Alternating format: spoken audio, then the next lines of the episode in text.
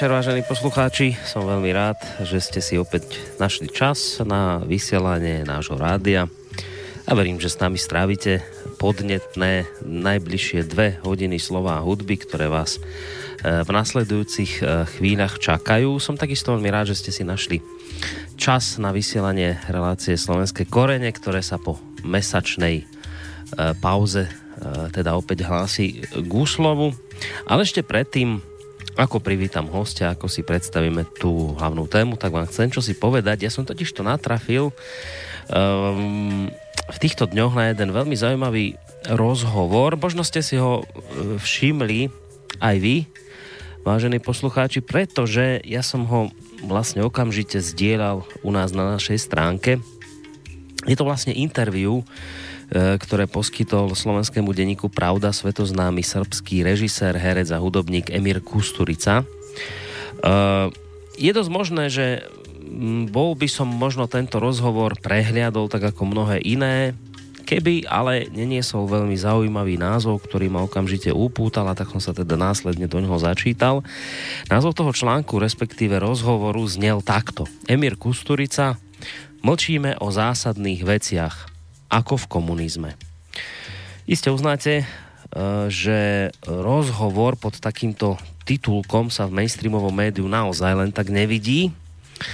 Takže som sa hneď do toho začítal. Takže čo vlastne ten e, rozhovor obsahoval, ja ho samozrejme nebudem čítať celý, je to dosť dlhé, ale len tak poviem skrátke, že ten rozhovor sa začína diskusiou srbského režiséra s redaktorom Pravdy o tom, či ešte vôbec opodstatnené hovoriť o priestore medzi Jadranom a Baltom ako o strednej Európe, na čo Kusturica odpovedá, že samozrejme, že stredná Európa existuje a vždy existovala, no jej existencia odjak živa závisela od vplyvu tých najmocnejších v regióne, teda predovšetkým od Nemecka. A je to tak vlastne dodnes, hovorí ďalej Kusturica pričom dodáva, že ani v súčasnosti rovnováha neexistuje, pretože dominantnou sa stala jediná mena euro, ktorá vyhovuje v prvom rade Nemecku, ale už nie napríklad Grécku. Treba si uvedomiť, kto emituje peniaze, euro, kto ovláda finančný systém, kde sídlia hlavné finančné inštitúcie, kto môže manipulovať a ovplyvňovať tok finančných prostriedkov. Takže keď hlavnou menou je euro, ktoré ovplyvňuje v prvom rade Nemecko a vyhovuje mu, tak sa zohľadňuje ekonomické a politické záujmy Nemecka a Francúzska, ale nie Grécka či Rumúnska. Následne sa redaktor pýta, že či sa takáto nerovnováha prejavuje nejakým spôsobom aj v oblasti kultúry, na čo Kusturica odpovedá, že v Srbsku môžeme vidieť, že určitá kultúrna sebestačnosť, národná alebo regionálna jedinečnosť a originalita, ktorá celkom ktorá v celku vytvára spomínanú rozmanitosť, sa vytráca. Vyrábajú sa také filmy, ktoré odporúči alebo podporí silný kapitál alebo fond, e, pochádzajúce najmä z Nemecka. Nezáleží už na kvalite, originalite alebo umeleckej jedinečnosti a výpovedi. Je jedno, či sú to braky, dôležité je, aby sa to predávalo a prinášalo zisky. A tak je to všade v tomto regióne. Kultúra je v Európe vždy odrazom daného prostredia. Ak stredoeurópania varuje Kusturica, prestanú veriť, že kultúra je zásadná vec, potom to pôjde dolu z kopca, bude zle. A už sa to aj deje. V rozhovore došlo samozrejme potom ďalej aj na otázku migrácie, v rámci ktorej má srbský režisér pomerne jasno. Keď hovorí, ja nemôžem a ani nechcem povedať nič proti samotným migrantom, ale to všetko, čo sa momentálne deje v Európe, sa deje zámerne, aby Európa bola oslabená až zničená. A to je tá pohroma v dejinách, ktorá sa načisto nedá dokázať. Môžete azda Môže azda niekto rukolapne dokázať, že to robia Američania, že chcú oslabiť až zničiť Európu, že Brexit je vymyslený schválne, lebo britská kráľovná nechce, aby jej niekto diktoval, čo má robiť, že George Soros sleduje vlastné záujmy v Európe. Kto začal všetky tie nezmyselné vojny od roku 2000? Kto začal prvú a druhú, svetu, e, druhú vojnu v Iraku? Američania. Kto začal vojnu v Líbii a Sýrii? Francúzi, Briti a Američania. A teraz Odtiaľ ľudia prichádzajú do Európy. A čo dnes robia spomínané veľmoci? Pýta sa Kusturica. Nuž tvária sa, že to nebola ich chyba. Ten rozhovor, ako som samozrejme spomínal, je, je dlhší. Ja vám ho, vážení poslucháči, vrelo odporúčam prečítať si, no ale na záver si neodpustím ešte tú kľúčovú pasáž, kde Emír Kusturica hovorí. Myslím si, že sa v Európe aj v USA stalo niečo strašné. Nazval by som to ako totalitný demokratizmus. Už nie je rozhodujúca žiadna ideológia, jej miesto prebrala nad ideológia, ktorá nastolila nový typ autocenzúry. O všetkom, o čom potrebujeme hovoriť, sa nehovorí. Je to ako v komunizme, kde sa mlčalo o zásadných veciach, o ktorých sme však potrebovali nevyhnutne diskutovať. Takže Takto to dnes, vážení poslucháči, u nás podľa srbského režiséra Emira Kusturicu vyzerá. Zatvárajú nám ústa pri tých témach, ktoré si najviac žiadajú diskusiu. A ono je to vlastne ešte celé horšie, ono je to totiž už nie len o zatváraní úst a nemožnosti diskutovať na tie najpálčivejšie témy, Objavil sa tu totiž nový, ešte horší fenomén, na ktorý nedávno poukázal psycholog Peter Marman, ktorý má tu nás vo vysielači svoje pravidelné relácie. Teraz máme trošku pauzu, ale od septembra začne opäť. Posledne si totiž to e, pán Marman všimol takú vec, že dnes už nestačí, ak ste len ticho a nechcete do ničoho rýpať a chcete sa viesť na tej nejakej tej vlne. Už dnes musíte sa spoločensky angažovať Dôkazom toho je článok, ktorý sa objavil na titulke denníka ZME pod týmto názvom. Na Sibíri zomiera ukrajinský režisér. Keby sa Sagan a Adela ozývali, mohli by sme mu pomôcť. Skrátka, už nestačí len osloviť populárne osobnosti, kto sa pridá, ponovom už prichádzajú mienkotvorné napomenutia, že teda ak nie ste uvedomeli, tak musíte počítať s tým, že budete na verejnej nástenke hamby. Teda vyzerá to tak, že už nastal čas voči pasívnym a zvlášť tým neposlušným pritvrdiť, vážení poslucháči. No a z toho statusu Petra Marmana dám ešte záver, kde hovorí, pamätám si časy, kedy ľudia museli byť správne uvedomelí, angažovaní, bojovať za lepšiu budúcnosť a brániť spoločnosť, jej zriadenie aj hodnoty. Vonkajší aj vnútorný nepriateľ číhal na každom kroku. Bolo potrebné byť ostražitým a nekompromisným, ľudia totiž húfne upadali do nesprávneho myslenia. Vybrané menšiny a spoločenské triedy boli pod útlakom, z ktorého ich bolo nevyhnutné stále vyslobodzovať. Ženy sa nemali venovať deťom a rodine, ale pracovať na rozvoji spoločnosti. A ľudí s nesprávnymi myšlienkami bolo potrebné diskriminovať a izolovať. Už práve tieto militantné postoje vytvorili menšinu, ktorá najskôr obsadila ulice a mediálny priestor, tým zastrašila mlčiacu väčšinu a nakoniec prevzala moc. Kto má zrak, nech zrie, uzatvára Peter Marman. Takže vážení poslucháči, po tom, čo sme si vypočuli skrátke rozhovor Emíra Kusturicu a aj nejaké t- zamyslenie Petra Marmana, zistujeme, že to tu dnes tej našej prekvitajúcej liberálnej demokracii e, máme akési stále ťažšie a ťažšie. Že sa tie pomyselné šrouby e, nejako stále tuchšie a tuchšie priťahujú. Zistujeme, že tá hlasná menšina, ktorá obsadila predovšetkým mediálny a ten tzv. aktivistický priestor občianskej spoločnosti, sa už medzičasom postarala o to, že dnes mnohí, aby nemali problémy, tak radšej na seba e, prijali takéto jarmo autocenzúry, v ktorej si už ani len v duchu nedovolia klásť také tie nejaké nepríjemné, naliehavé otázky. Tie sa už dnes nesmú klásť. A kto tak predsa len robí, že si tie zásadné, dôležité otázky kladie, no tak e, musí počítať s tým, že bude odsúdený za vyvrhela tejto spoločnosti a bude odprataný na jej perifériu.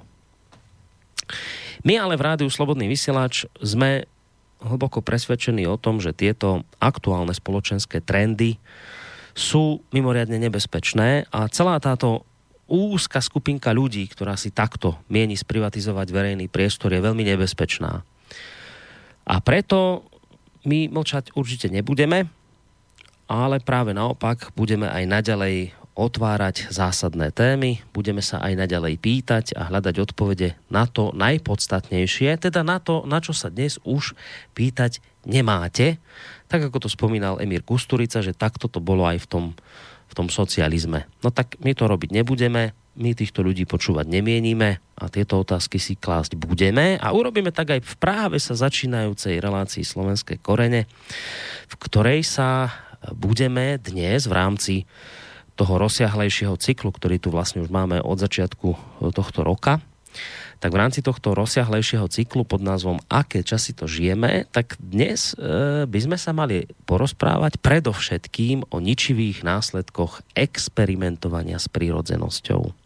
Ja vám k tejto téme nebudem hovoriť viacej, lebo toto je záležitosť e, človeka, ktorý v tejto chvíli už čaká, verím, že na našej Skyblinke. Vy ho veľmi dobre poznáte, tí, ktorí túto reláciu počúvate pravidelne, viete veľmi dobre, e, že tým človekom na druhej strane linky nie je nikto iný ako akademický maliar a predseda Združení slovenskej inteligencie Korenia Slovakia Plus, pán William Hornáček. Ideme zistiť, či nám funguje spojenie. Dobrý večer, pán Hornáček, počujeme sa. Dobrý večer, počujeme sa. Výborne, takže Spojenie nám funguje, verím, že nám bude fungovať aj spojenie s poslucháčmi a taký ten kontakt s poslucháčmi, lebo to je dosť dôležitá vec. Keď sa do toho, do toho nášho rozhovoru zapojíte aj vy, vždy to potom chytí také tie iné grády. Takže bude fajn, ak e, vás dnešná téma zaujíma a budete mať možno aj nejaké otázky, postrehy, postoje, budete chcieť nejaké vyjadriť, tak, tak môžete samozrejme smelo urobiť buď mailovo na adrese studiozavinač slobodnyvysielac.sk môžete písať aj cez našu internetovú stránku, keď si kliknete na zelené tlačítko otázka do štúdia. Alebo ak budete mať nejakú otázku alebo budete cítiť potrebu, že sa chcete vyjadriť k tomu, o čom bude dnes pán Hornáček rozprávať, tak nám samozrejme môžete aj priamo zatelefonovať na číslo 048 381 0101. Mňa naozaj vždy pán Hornáček pred touto reláciou, ako tak mi pripomenie, že bolo by dobre, keby sa poslucháči zapojili, tak, tak môžete dnes uh, túto jeho prozbu splniť a nejakým spôsobom zasiahnuť do tejto našej diskusie. No ale pozerám, že ja už dlho rozprávam, pomaly sa to už blíži k štvrť hodine, tak ja teraz chvíľu stíchnem a dám priestor pánovi Hornáčkovi. Ideme zistiť, že čo, či ideme, ideme hneď na kalendárium, alebo chcete ešte trošku komentovať aj to, čo ste v tejto chvíli počuli odo mňa, respektíve z úst pána Kusturicu a, a Petra Marmana. Určite áno, ako vždy. Mám k tomu čo povedať ako ku väčšine vecí, veď teda žijeme spoločný svet, tak by som sa mohol k tomu vyjadriť aj ja. Predovšetkým, keď sa tam hovorilo o kultúre a skúturňovaní, pán sa pracuje v kultúre. Európska únia dáva iba niekoľko tisícin percenta z rozpočtu. Dobre počujete. Niekoľko tisícin z percenta, z jedného percenta rozpočtu. No, teda zo 100%, teda jednu, niekoľko tisíc. Dobre si to zapamätajte, nájdete si tie štatistiky, je to hrozné si tam vidieť, že 0,00 a potom nejaká tam nejaké bezvýznamné číselka, takže tisíce. No. A čo sa týka tých, toho filmu a toho, čo ste spomínali, že e, len aby to zarobilo, nie. Vôbec im nejde o to, aby tie filmy zarobili. Vôbec nie. Oni si natlačia toľko peňazí, koľko potrebuje. Koľko majú papiera, koľko majú farby. Aj Spojené štáty americké dosiaľ ešte teda významnú rezervnú menu. Dolár, myslím, od roku 1977 tlačia bez akéhokoľvek krytia, koľko chcú, koľko potrebujú. Európska únia, myslím, že niekoľko 4 alebo 5 rokov robí to isté, to znamená, že čaká nás eh, hrozný prepad všetkého, superinflácia, neviem, ako by som to všetko nazval, skrátka katastrofa, keď sa rozpadnú všetky vklady, padne celý systém, ktorý samozrejme dopadne predovšetkým na obyčajných ľudí, ktorí budú možno za miliardu, ako kedysi v tom, v tom, v tom Nemecku po vojne v 1918 v tej Weimarskej republike, hej, stalo miliardy, bude stať jeden chlieb. No. To znamená, oni potrebujú nie peniaze, oni potrebujú vypláchnuť mozgy a najmä vypláchnuť z nich zdravý rozum, ba dokonca ešte aj základný obranný inštinkt každého živého organizmu, a to je púd seba zachoviť. To potrebujú. A keď sa im to podarí, najmä cez mladú generáciu, potom si už budú robiť celkom, čo len budú chcieť. S peniazmi, či bez peniazy. Čiže o peniazoch to nie je. Hmm. Takže toľko k tejto poznámočke. A teda poďme k tomu nášmu typickému a myslím, že aj overenému spôsobu. Dnes, 27. júla, je významné meno v kalendári. Tak sme už prešli na kalendárium. To je ano, taká informácia pre poslucháčov. Tak. tak, kalendáriu, hej. Je tam Božena, ale je tam aj meno Gorast. Meno Gorast má pre nás ako Slovákov veľký význam. Tento biskup a literát, žiaľ stený najmä v Bulharsku u nás skoro zabúdaný, patrí k tzv. sedmopočetníkom Konštantín Cyril, Metod, Kliment, Naum, Sáva, Angelár a Goras, to sú tí sedmopočetníci. Uh, pochádza z okolia Nitry, pravdepodobne z Močenku, z usadlosti Gorazdov, z rodu vplyvného staroslovenského veľmoža. Získal podobne ako Rastic a ďalší záručníci, ktorí boli vychovávaní a teda najmä formovaní a skôr teda so snahou deformovať uh, na franskom dvore. Bol prvým nástupom, nástupcom arcibiskupa Metóda, ktorý ho ustanovil podľa života Metóda týmito slovami, citujem, toto je vašej zeme slobodný, slobodný muž, vyučený dobre v latinských knihách a pravoverný. To buď vôľa Božia a vôľa a, vaša láska, ako aj moja. Toľko citát, aby sme vedeli. V liturgickom kalendári v Polskej, z Polskej Vyslice je 17. júl určený ako Sviatok svätého Gorazda. Na tomto dátume je zaujímavé to, že 17. júl, ale v roku 1992 je zároveň aj vyhlásenie Slovenskej národnej rady, teda deklarácia Slovenskej národnej rady o zvrchovanosti Slovenskej republiky. Tak to len ako na úvod k dnešnému dňu. No a poďme teda na ten kalendárium. Trošku nám to nabehlo, ja som to musel veľmi zredukovať, pretože nám pribudol jeden, jeden týždeň navyše, pretože som nemohol minulý týždeň, mal som iné povinnosti pri výchove svojich vnúčat, takže budeme to mať trošku, ale budem sa snažiť byť stručný. 16. júna, pretože 15. sme minule skončili, 15. júna, tak od 16. 16. júna roku 1919 v Prešove vyhlásili maďarskí a českí bolševici tzv. Slovenskú republiku rád. E, vy si to nepamätáte, ale ja som sa to ešte učil ako jeden z najsvetlejších bodov slovenskej histórie. V podstate išlo o maďarskú okupáciu v zmysle irredenty, aby sa znovu zmocnili Slovenska a naplnili tak svoju klasickú, typickú maďarskú konštantu politiky o, o veľkom, už tento raz nie Uhorsku, ale o veľkom Maďarsku. No. Pod, pod, pod hlavičkou toho, že rozširujú komunistickú ideológiu a tak ďalej. Zaujímavé je, že teda hovorím, boli tam, boli tam Maďari a boli tam Česi a Slováci, ako si v tom Prešove, neviem, či tam boli, či neboli a ako dopadli teda podľa vzoru, podľa vzoru e, sovietského Ruska vyhlásila Maďarská červená armáda, ktorá obsadila mesto Prešov, na čele stal revolučný výkonný výbor, neskôr vystriedaný revolučnou vládnou radou na čele s Antonínom Janouškom, no Slovák ako repa samozrejme. Celé to malo byť. Treba pripomenúť tomuto dátumu 16. júnu 1919, že už bolo potom, čo Štefánik nežil. Môžeme sa len domýšľať, ako by bol Štefánik ako vynikajúci teda vojak, vojvodca, stratég a tak ďalej, urobil poriadok na Slovensku s týmito ľuďmi, samozrejme aj ako človek, ktorý bol v príkrom rozpore s touto ideológiou. Myslím, že som tu jeho, jeho, jeho, e, jeho telegram s Yokohami do Prahy o bolševizme a o tom, čo to vlastne je a kde sa zastával demokracie, už čítal. No ale niekedy sa ešte k tomu možno dostať. V roku 1944, 16. júna, v tento istý deň, bombardovanie Bratislavy anglo-americkým letectvom. Môžem sa pochváliť jednou relikviou z týchto čias. Vtedajší pomocník e, pri, pri železničnej trati Ujo Uhlár, ktorého som aj portrétoval, túto z Fazulovej ulice, mi dal takú malú antikorovú tácku, uh, uh, ktorá bola poškodená niečím. A mi hovorí, toto bola črepina z amerických bomb a tieto tácky vyletovali z kartónu oknami, tak som si jednu zobral na pamiatku, tak ju mám ja aby ste vedeli. No. A zaujímavé na tomto je aj to, že keď sme robili medailón pánovi Binderovi, inžinierovi Binderovi, ktorý prehradil v Čunove Dunaj, ako začiatok teda výstavby sústavy vodných diel um, Gabčíkov a Naďmaroš, teda už dneska len Gabčíkov zatiaľ, tak som povedal, že hádam by sa hodil tam, aby mal nejaký pamätnú tabulu tam. On, ako staviteľ toho Gabčíkova, hlavný staviteľ, a profesor Danišovič ako jeho hlavný projektant.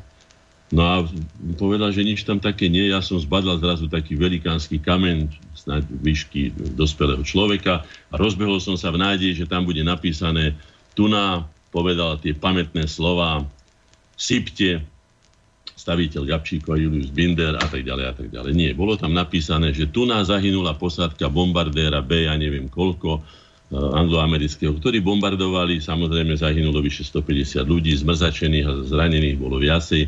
Neviem, kde ešte stávajú pomníky tým, ktorí bombardovali územia e, teda ich vlasti, ale u nás je to tak, že namiesto toho, aby v Gabčíkove, respektíve v tom Čunove, mal pamätnú dosku aspoň, teda pán Danišovič a pán, pán Binder, tak miesto toho tam majú tí, ktorí bombardovali. Samozrejme, že aj mierumilovné obyvateľstvo, ktoré nemalo nič spoločné s vojnou, pretože keď bombardovali, zasiahli aj Bratislavu, aj, aj Štefánku a samozrejme aj Carlton a iné. No veď už to sa stáva americkým bombardérom často, že viac tých bomb padne na civilné obyvateľstvo ako na vojenské jednotky. No tak toľko k tomu 16. júnu. 17. júna 1965 sa odohrala katastrofa, pretrhnutie Dunajskej hrádze pri obci Čičov. Už som mal 15 rokov vtedy, tak si to pamätám pomerne živo. Skutočne to bol veľký šok, nikto s tým nerátal, ale sa zmobilizovalo e, celé Slovensko a tam na južné Slovensko, ktoré sa ľudovo nazýva na Maďaroch, prišli pomáhať, pamätám si aj dokonca sochári, ktorí vedeli šoférovať na nákladných autách, e, sa teda zapojili do tejto, do tejto záchrannej akcie, pomáhali a nakoniec tú hrázu potom aj, aj zapchali a bolo to, bolo to veľmi, veľmi dojímavé, ako si ľudia naraz zabudli na to, že kto je čím, ale tá ľudskosť zvíťazila a pomáhali si navzájom. Myslím, že by si to mohli v niektorých prípadoch spomenúť, ako to teda v živote chodí a kto kedy bude koho potrebovať a podľa toho by sa mali aj správať. Budem hovoriť veľmi stručne, ako som už povedal. 20. júna roku 1976 futbalisti československého mužstva sa stali majstrami Európy. Treba povedať, že obidva góly dali Slováci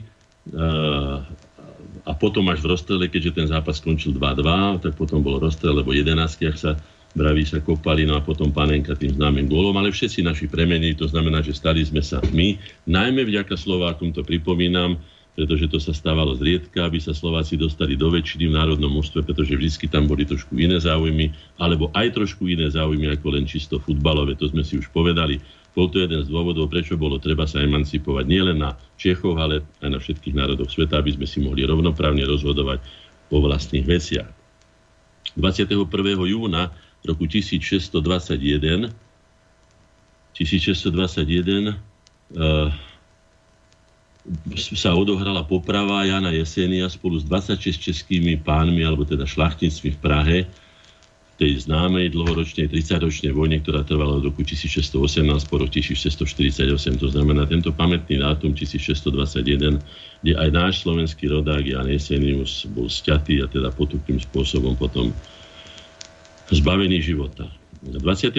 júna roku 1707 skončil v Onode tzv krvavý snem. Možno si spomeniete, aj o ňom sme už hovorili v niektorých našich reláciách. Bolo to, že sa turčianskí zemeni ohradili proti dávkam do, do povstaleckej armády Rákociho II. a boli dokrvavení najprv a potom aj zabití, doslova dorúbaní šablami, s divenými Maďarmi, ktorí si mysleli, že len pravda je len ich a len oni majú právo rozhodovať o tom, lebo skutočne tie dávky boli nehorázne, ľudia zomierali od hladu, e, dopadalo to na, na sociálne veci týchto ľudí. Skutočne sa veľmi ťažko žilo. Takým dôkazom je aj to, že sa tie, tie slubované, teda tie pôvodné, strieborné, významné kremnické a zlaté dukáty potom zmenili na tzv. libertáše, ktoré boli, boli razené z medi, čiže bez cenu menu. 25.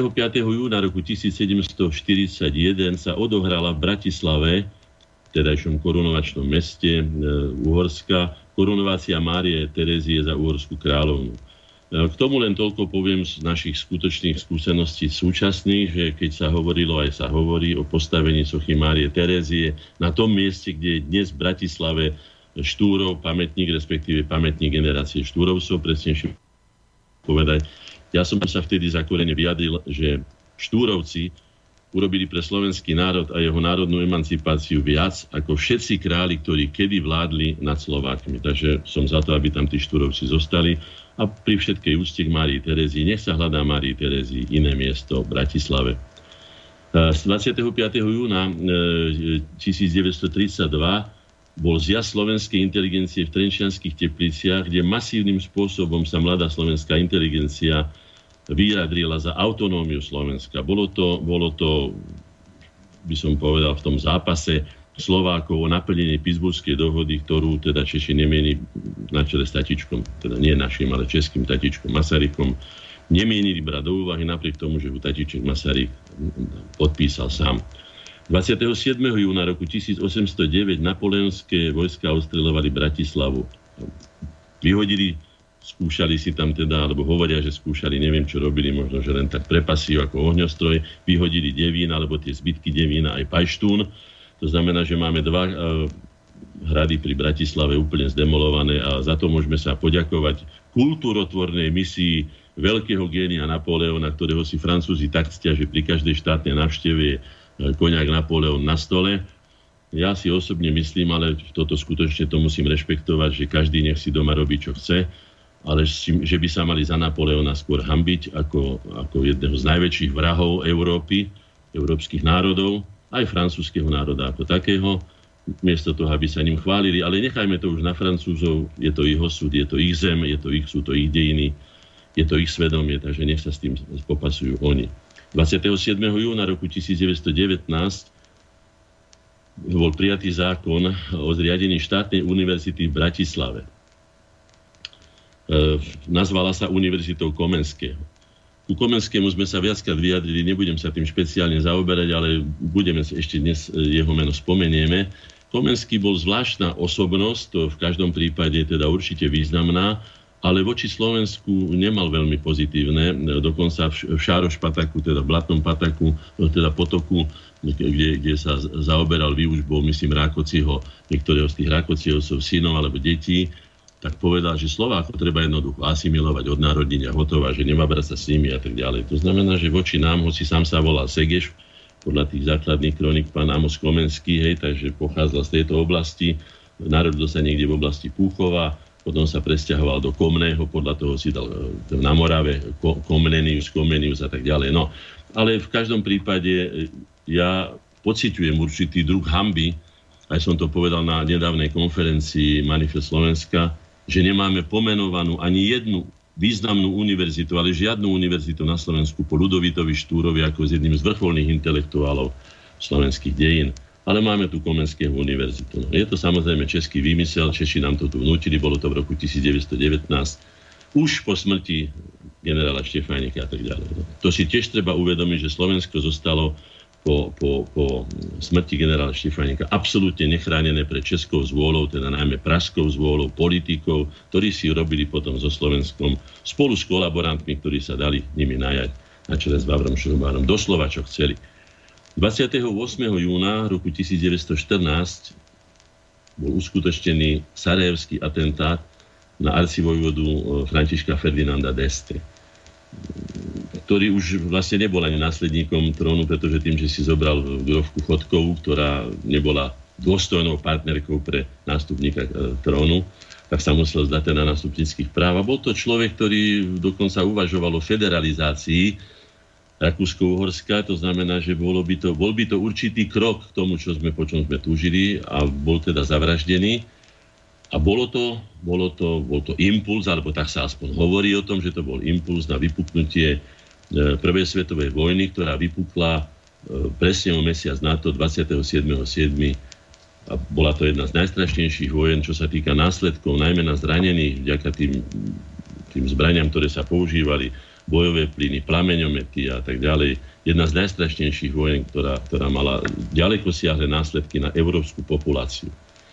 Slováci v rámci Uhorska mali v nej najväčšie straty, pretože boli používaní ako, nechcem, dám to do uvozových pre istotu, ako menej cenní ako vládnúci uhorský, teda maďarský národ, tak boli používaní na tie najšpinavšie futerkanonové a, a, a tie, tie zaminované polia a tak ďalej, kde sa obyčajne hnával dobytok takže mali najväčšie percentuálne straty zo všetkých národov Uhorska. Tu len ako príklad, to je od pána doktora Deáka.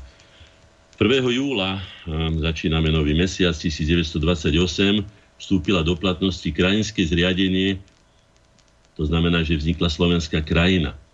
V roku 1928 potom aj, aj snem slovenskej krajiny a pomaličky sme sa dostávali, bola to ako náhrada autonómie, ale pomaličky bol to taký, taký ale priamy krok smerom ku autonómii a potom aj k samostatnosti, ktorá, ktorú sme už zažívali my na vlastnej koži a vlastne sme sa v nej aj zaslúžili.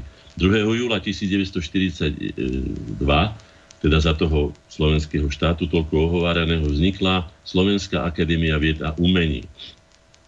Zaznamenala, zaznamenala mimoriadný rozkvet skutočne všetkého. Dalo by sa povedať, že tí pamätníci, ktorí si pamätajú vznik Slovenskej republiky, Eh, Bože, môžem si spomenúť, uh, Oravec je on, no, nejde mi to meno na um, bol to poslanec Slovenskej národnej rady, ktorý mi povedal, že my ako sme plakali od radosti, keď vznikol slovenský štát a boli sme ochotní pre neho urobiť všetko. Ja si spomínam dokonca na biskupský list, myslím, že ho písal alebo koncipoval najmä Vojtašák a bolo tam napísané niečo veľmi zaujímavé na teda taký vysoký tle, keď bolo napísané, že mať svoj vlastný štát. To nie je len pánu Bohu vďaky vzdávať, ale treba si rukávy vysúkať a treba sa dať dostatočné práce na jeho zveladení. Bolo to veľmi pekné. Bolo, stal by za to tento dokument e, teda prečítať aj verejne. Ak ho nájdem, určite ho mám niekde, tak by som vám ho poskytol, aby ste si uvedomili, že ako sa veľmi prakticky postavil aj vysoký cirkevný klér, teda k tej novej skutočnosti, ktorou bol samostatný štát pre Slovákov v roku 1939 v roku 3. júla roku 1942, 1940 e, bol zákon o Slovenskej univerzite. V roku 1940 bola premenovaná Univerzita Komenského na Slovenskú univerzitu a tak bolo, bola ňou až do, do konca vojny. Takže mali sme chvíľku aj, najprv sme mali Alžbetinskú univerzitu, potom Univerzitu Komenského a potom sme mali Slovenskú univerzitu a potom znovu sme mali a máme aj dodnes deň Univerzitu Komenského na Hambu, ako som povedal, nemáme teda Univerzitu Ludovita Štúra. 3. E, júla 1992 to sme zažili my a zažívali sme to už, verím, že aj s vami, nezvolenie Václava Havla za prezidenta Českej a Slovenskej federatívnej republiky. Kríza už skutočne vrcholila po najdôležitejších voľbách našej novodobej histórii, voľbách 6. júna, 6. 7. myslím júna 1992. Bola vyhlásená 17. to ešte budem hovoriť, 17. júla zvrchovanosť, teraz e, teda deklarácia Slovenskej národnej rady o zvrchovanosti Slovenskej republiky a pán Havel už vedel, koľko zvoní. Aj tí praskí páni vedeli, ktorí miešali tie karty od roku 1918 aj za náš slovenský osud. A potom teda, inak sa hovorí, že z tých československých prezidentov 7 krát boli, 7, 7 krát boli abdikácie. Len ten Beneš abdikoval dvakrát a naprosto bezočivo, drzo, jak Češi mluví, prišiel a sa tváril ako, že je prezidentom, hoci zdúbkal e, pred svojou zodpovednosťou do, do, do závetria Londýna, do závetria Anglicka a odtiaľ intrigoval a špekuloval a najmä míňal peniaze z československého pokladu, ktorého veľkú časť už nikdy neuvidíme. 4. júla roku 907 sa pri Bratislave e, odohrala séria bitiek medzi bavorsko-moravskými vojskami a starými Maďarmi. Zvíťazili starí Maďari a odtedy nastúpil postupný teda zánik tzv. Veľkomoravskej ríše alebo staroslovenského kráľovstva. Nebolo to hneď, samozrejme, nerozpadlo sa to na prach. Vieme veľmi dobre podľa záznamov aj cudzích kroník, že to ešte trvalo stáročia. A čo je najzaujímavejšie na tom, že táto skúsenosť s, prvý, s prvou, alebo teda nie celkom prvá, prvou štátnosťou by sme mohli nazývať aj samovú ríšu, hej, ale takúto oficiálnu alebo takú všeobecne uznávanú, teda to staroslovenské kráľovstvo ako Rasticovo a Svetoplukovo kráľovstvo, malo taký hlboký dosah na vedomie slovenského národa, že vydržal tisíc rokov, vyše tisíc rokov bez vlastného štátu. A bolo to v ňom, aké je to dobré, aké je to užitočné, aké je to šťastie, keď si môže národ rozhodovať o svojom vlastnom osude zvrchovanie sme tento, tento zmysel slovenských dejín, alebo jeden zo zmyslov slovenských, alebo hlavný zmysel slovenských dejín, naplnila naša generácia 1. 1. roku 1993. K tomu len toľko poviem ako takú poznámočku, že je hambou nás všetkých, ale najmä našich predstaviteľov, ktorí sú za to platení, že to nikto neoslavuje. 1. januára nájdeme len opitých ľudí po uliciach, ale nikto sa nenájde, kto by slávnosťou pripomenul, že v tento deň Slováci si vrátili správu svojich vecí do svojich rúk, stali sa zvrchovaným národom a subjektom medzinárodného práva.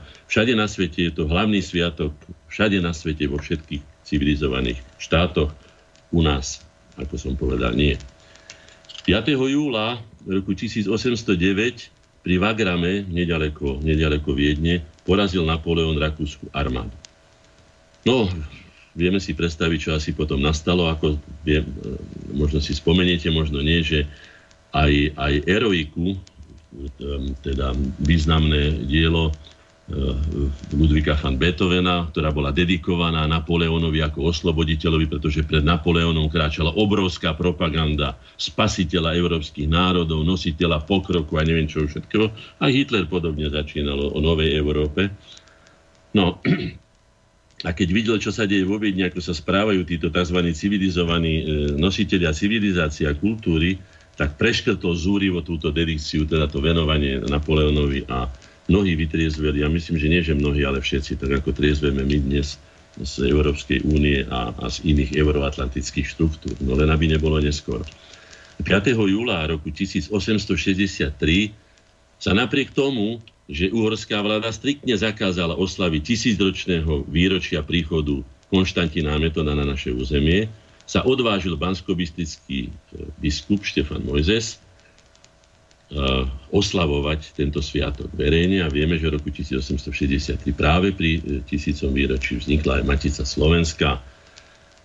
No, takže je to veľmi významné pre nás, už bez ohľadu na to, ako sa Žiarislav na to díva, alebo na sa na to na dívajú iní ľudia, je to veľmi významný dátum našich dejín a myslím, že by stál niekedy aj za to porovnať aj tieto dve by som povedal, etapy nášho vývoja, to naše národné detstvo alebo národnú mladosť a potom tie, tie, tie neskoršie roky, medzi ktoré patrí aj prijatie kresťanstva. Najmä ak si vezmeme teda tú civilizačnú misiu, ktorá tam bola, ďalšie veci, organizáciu štátu, ktorú sme nemali na tej úrovni a tak ďalej. Samozrejme právny systém, ktorý bol prevzatý nie od kresťanov, ale bol prevzaný predovšetkým z, z gréckej, gréckého teda z greckého systému právneho a najmä rímskeho systému, pretože Byzancia bola, bola nositeľom antických tradícií týchto dvoch ríši, takže sme prevzali skutočne tú civilizačnú misiu z tých najlepších rúk od tých vzdelancov z, e, z Konštantinopolu. No. 7. júla roku 1944 vedenie komunistickej strany vypracovalo, a ja som ho čítal, aj ho mám niekde, hej, pozitívnu správu o, slovenskej, o prvej Slovenskej republike, teda o tzv. slovenskom štáte v roku 1938-44.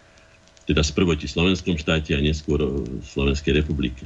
Tam Gustav Husák jednoznačne hovorí, že Slovenská republika je schopná a slovenský národ je schopný samozrejme prostredníctvom svojho štátu riadiť si svoje veci sám, že obdivuhodne zvládol všetky tie, tie, tie problémy, ktoré súviseli s najväčším vojnovým konfliktom dejinách ľudstva druhou svetovou vojnou, je obdivuhodné prečítať ako ideologický nepriateľ prezidenta Tisa a jeho teda vlády alebo jeho vedenia Prvej Slovenskej republiky s obdivom hovorí, alebo s rešpektom hovorí o tom, ako Slováci dokázali zvládnuť takej ťažkej situácii vlastný štát, ktorý sa nazýval švajčiarskom Dunajským, alebo teda dolár, teda slovenská koruna sa nazývala buď, buď eh, dunajským dolárom alebo dunajským frankom podľa Švajčiarska. Skutočne bolo to niečo obdivuhodné. To nám veľmi vyčítajú naši oponenti, ale oni majú na to len svoj názor. My máme na to dôkazy aj ekonomické, aj, aj dôkazy správ iných, ktorí nás hodnotili. Pán, pán profesor Ďurica vydal knižku o tom, ako hodnotili TISA e, e, agenti, agenti tajnej služby nemeckej, nemeckej ríše bolo to veľmi negatívne hodnotenie, takže darmo by ho ako hodnotili ako poskoka. Hitlerov ho robil, čo mohlo samozrejme, keď človek stojí pred slonom niekoľkonásobne väčším, tak sa musí správať tak, aby ho nezašlápil predovšetkým, ale urobil maximum preto, aby sme si zachovali, a to hodnotí takto aj sám Husák v tej správe, čo najviac suverenity, aká len bola možná v takom čase a v takom, v takom najmä po podpísaní tzv. tej ochrannej zmluvy. No, to sme mali 7. E, júl 1946 vzniklo, to bolo krátko po vojne, memorandum o Slovensku. Memorandum o Slovensku strane národne socialistické, teda strane nacistické, Edvarda Beneše, bolo vypracovaná doktrína, ako vlastne asimilovať Slovákov. Predovšetkým tým, že sa im zobere náboženstvo, tým, že sa im vezme kultúra a tým, že sa by som pán nostrifikuje, alebo sa, sa popraští, alebo počeští inteligencia. Mám ten dokument, je to veľmi zlé čítanie, veľmi nepríjemné čítanie, ktoré je stále pieskom súkolí našich, podľa mňa, dnes už veľmi dobrých vzťahov medzi slovenským a českým národom. Ale boli aj časy, keď nám išli doslova po krku a e, memorandum o Slovensku je toho smutným dôkazom. Nerad by som sa k tejto veci vracal bližšie, ale keď bude treba, môžeme si o ňom povedať. 8. júla roku 1436 e, bolo udelenie erbovej listiny Bratislave Žigmundom Luxemburským. My si pamätáme Žigmunda Luxemburského, aspoň ja teda zo školy, iba z filmov o Žižkovi a o Husitoch, kde bol ako ríšavá líška, e, hodnotený s veľkým dešpektom a, a teda zhanobený viac menej. Bol to jeden z najvýznamnejších e, luxemburských e, teda ako vladárov. Je pravda, že neviedol veľmi úspešné vojny. Je tiež pravdou, že založil teda polským kráľom Spíš, teda severnú časť Slovenska, na vyše 300 rokov, potom ho, potom ho Mária Terezia vykúpila, až e, sa stalo súčasťou Habsburskej ríše za jej panovania. No ale na druhej strane treba povedať, že mali by sme sa na každú historickú osobu dívať e, objektívnym spôsobom z hľadiska vtedajších možností a situácie, ktorá bola. No a z tohto hľadiska môžeme povedať, že máme nakoniec aj v Bratislave tú, tú neskorogotickú bránu, tzv. Žigmundovú bránu. Významným spôsobom sa zapísal tento panovník do slovenskej histórie, takže treba si ho akýmsi spôsobom nájsť k nemu cestu, pravdivú cestu a najmä zhodnotiť ho z hľadiska, z hľadiska jeho prínosov pre Slovensko a Slovákov ako takých. Bez ohľadu na to, čo si o tom myslia bratia Česi, alebo Poliaci, alebo ktokoľvek iný. No, potom rok, 9. júla roku 1868 sa odohrala prvá slovenská transplantácia srdca. K tomu môžem povedať, keďže som sa s pánom profesorom Barnádom osobne rozprával, bola na návšteve na Koreňoch, mám od neho aj venovanú knižku, že to bola druhá transplantácia srdca na svete.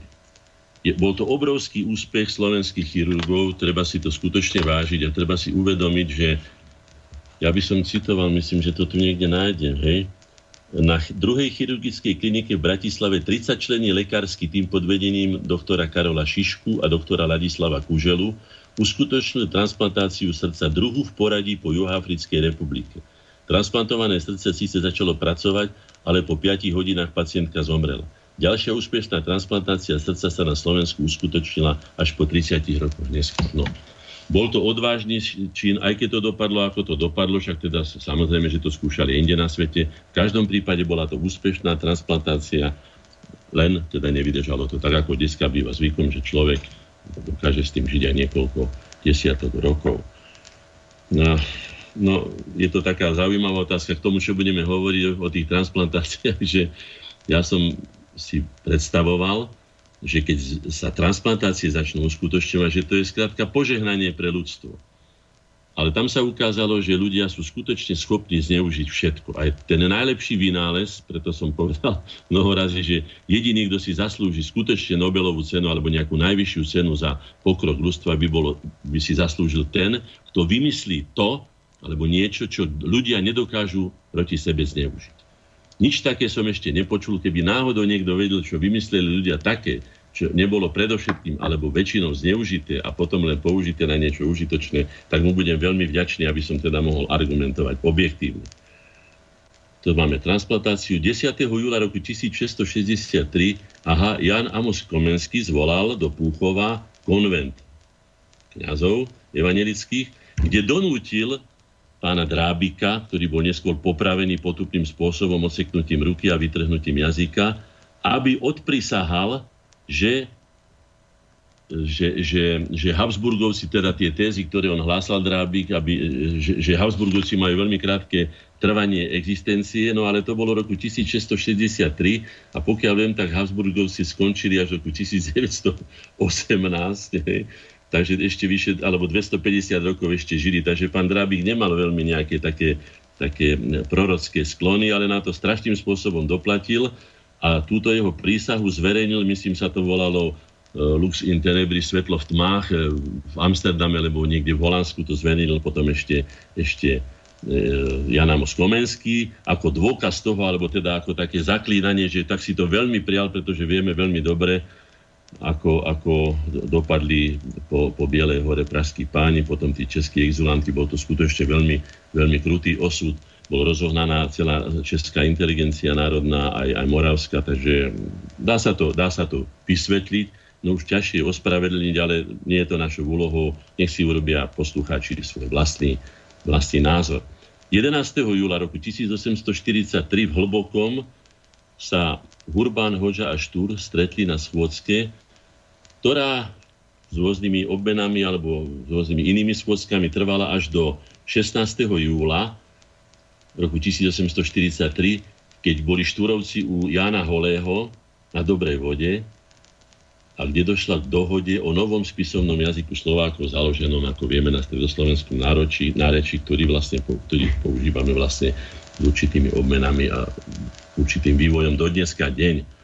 Takže je to veľmi významný dátum, 11. júl 1843. Došlo k dohode medzi katolickými a evangelickými kňazmi, ktorí sa dohodli na tom, bola aj tá štvrtá sednica, myslím, že to bolo taká významná, kde sa dohodli, bolo tam dokonca viac katolických kňazov ako evangelických, ale bolo pekné na tom to, že začala, začal sa slovenský národ správať ako národ a bez ohľadu na svoje konfesionálne e, spory sa zjednotil na spoločnom záujme, ktorým bol jednotný spisovný jazyk pre všetkých Slovákov, pochopiteľne. 11. júla roku 1949 je tragický dátum, keď e, bol e, vyhlásený rozsudok nad tromi mladými chlapcami, vysokoškolákmi, Tesákom, Púčikom a Tunegom z Bielej légie. A keďže Rašla ako štátny prokurátor žiadal smrť tak boli títo mladí chlapci popravení. Proti tomuto mám veľkú výhradu. Rozprával som aj s potomkom pána, Rašla na tú, pána Rašlu na túto tému, ktorý sa ma pýtal na môj názor a som povedal, že neviem, ako je to z právneho hľadiska, teda z profesionálneho hľadiska, ale viem určite, že z ľudského hľadiska došlo doslova k hyenizmu, pretože mladí ľudia sú mladí ľudia. Mladí ľudia majú právo aj na určité, by som to nazval, také úniky alebo také, také, také nie, nie presne formulované veci, ako povedzme už dospelé zrelé osobnosti. A trestať ich smrťou, pokiaľ oni žiadnu smrť nespôsobili, považujem za nesmierne kruté, nespravodlivé a, veľmi nerozumné. Veľmi nerozumné. Pán Rašla na to aj doplatil neskôr. Hej? 11. júla v ten istý deň roku 1960 vznikla nová Československá ústava, bola vyhlásená Ústava Československej republiky, e, kde sa stala taká zvláštnosť, ktorá sa, neviem, či sa stala niekde na svete. Pokiaľ viem, tak e, e, znaky štátov, alebo na, národné znaky, ako je dvojkríž, teda náš slovenský, že by sa ho niekto vzdal, keď sa zmení režim, to nepamätám si, alebo neviem on o tom. Hej?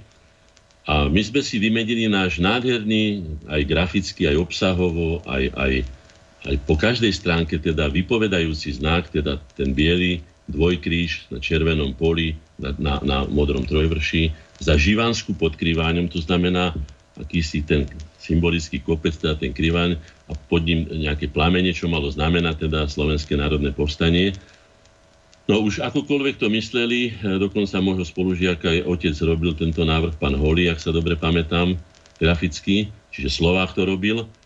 Považujem to za veľmi nerozumný spôsob a každý sa odvoláva ako kultúrny a civilizovaný subjekt na svoju najstaršiu tradíciu. A hrdí sa ňou.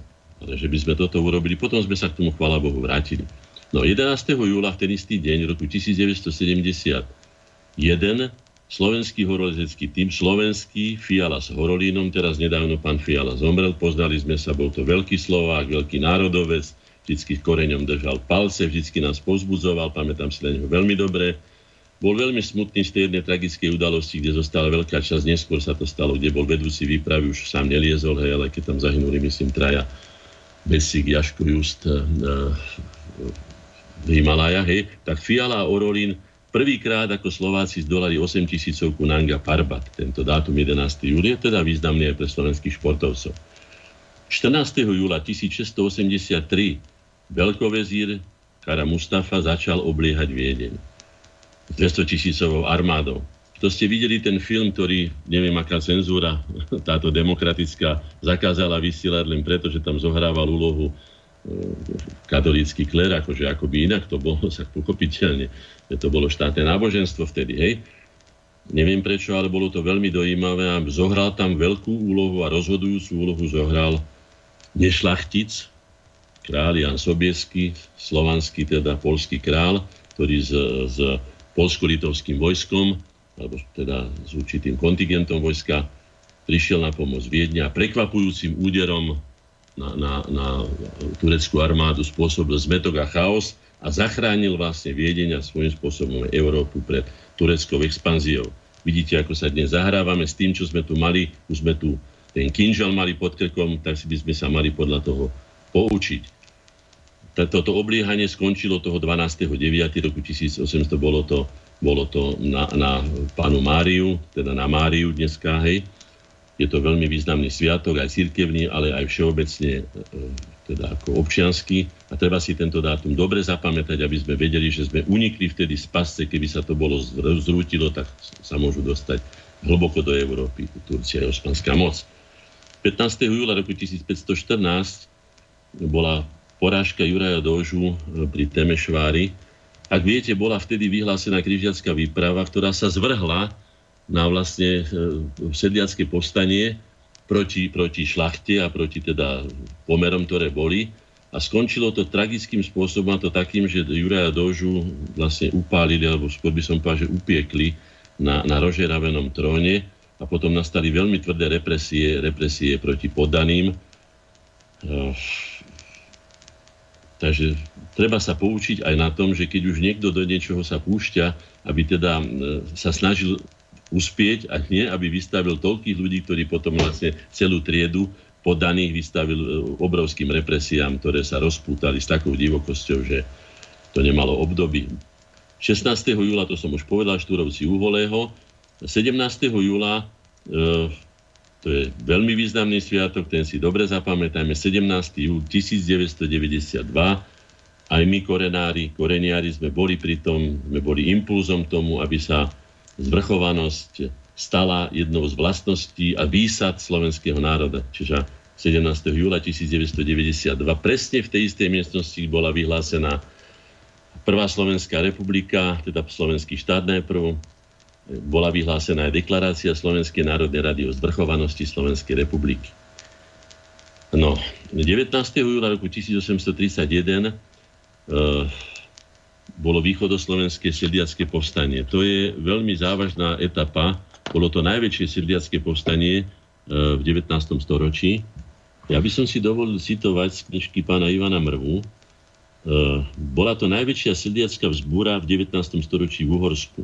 Spôsobila ju epidémia cholery a veľké napätie medzi podanými a šlachtou, ktoré panovalo na Slovensku v poslednej fáze feudalizmu. Úrady v snahe zabrániť šíreniu epidémie nariadili rozsiahle sanitárne opatrenia. Do zdrojov vody začali sypať chlorové vápno. V priestore, kde ležali nakazení, sa dezinfikovali vápno. Ľudia si to samozrejme vysvetľovali tým, keďže ľudia naďalej zomierali, že to vlastne ich trávia a že, že je to zvôľa teda pánov nad nimi. V Zemplíne sa zbúrili e, rolníci vo vyše 30 obciach. Rebelia sa šírila do Šariša a na Spiš do Abova aj do Gemera. Povstanie malo živelný charakter, hoci sa na ňu zúčastnilo takmer 40 tisíc rolníkov zo 150 obcí východného Slovenska, nemalo jednotné velenie.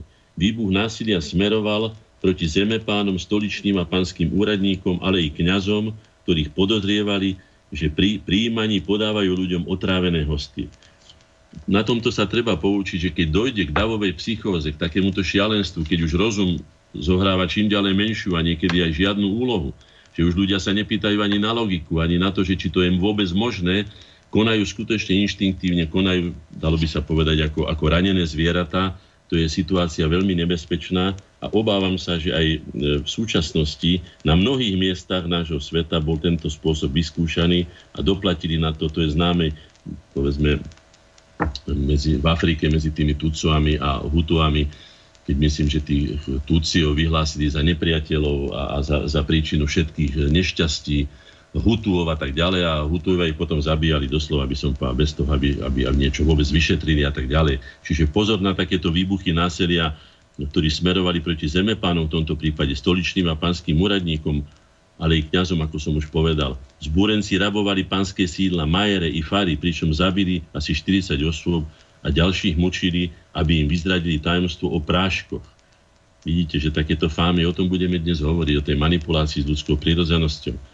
Najväčším masaktom došlo v Merníku e, a Kľuknáve na Spiši, kde ozbrojení sediaci pobili 15 ľudí. Proti rebelantom zasiahlo vojsko, ktoré na slonku augusta povstania úplne potlačilo. E, štát, štatariálne úrady odsúdili 119 účastníkov na trest smrti a vyše 4 tisíc do väzenia alebo na, na telesné tresty. Počet popravených trojnásobne prevyšoval počet obetí povstania. Je to teda skutočne na, na, na poučenie sa, aby sa neopakovali takéto hrôzy, pretože máme iné problémy, o nich budeme hovoriť, aby sme nepadli do pasce aj manipulátorov a, a, a, a ľudí, ktorí, ktorí ťažia z, ľudského nešťastia, uháňajú ich do neho, aby mohli z toho na tom zarábať. 20. júla roku 1467 vznikla Akadémia Istropolitana. Vieme veľmi dobre, že prímaz Jan Vites a Matej Korvin sa dohodli na tom, potom Jan Vites e, sa postavil proti Matejovi Korvinovi, vznikli tam teda spory. No, trvala len do konca 80 ak sa dobre pamätám, rokov. Netrvala dlho, no ale bola to, keď by sme povedali, že prvou akademickou inštitúciou na Slovensku bola Akadémia Devinska, to znamená akadémia, ktorú založil Konštantín, Konštantín a metod na Devíne, teda, teda na Rasticovom dvore, tak je to druhá. No ale o tom sa vedú ešte spory, verím, že sa veľmi rýchlo vyjasnia, že si teda objavíme aj tie najstaršie slovenské dejiny, ale zatiaľ je to teda najstaršia univerzita na našom území, Akadémia Istropolitana z roku 1476. 20. júla roku 1895 bola proklamácia k slovenskému, rumunskému a srbskému národu, kde sa, kde sa vlastne prejavila solidarita nemaďarských národov v Uhorsku. Ako vieme, roku 1896 sa oslavovalo veľmi pompenzným spôsobom tzv. mileniárne oslavy, teda tisícročie príchodu Maďarov do Karpatskej kotliny. Ja rozporujem aj ten názov Karpatská kotlina, pretože podľa našich geológov zo spoločnosti Korenia sú to ľudia, ktorí riadia aj Slovenskú geologickú službu, teda odborníci ako takí, Kotlinou môže byť teda nazvaná ako Karpatská kotlina, môže byť iba tá kotlina, ktorá je zo všetkých strán ohraničená Karpatami.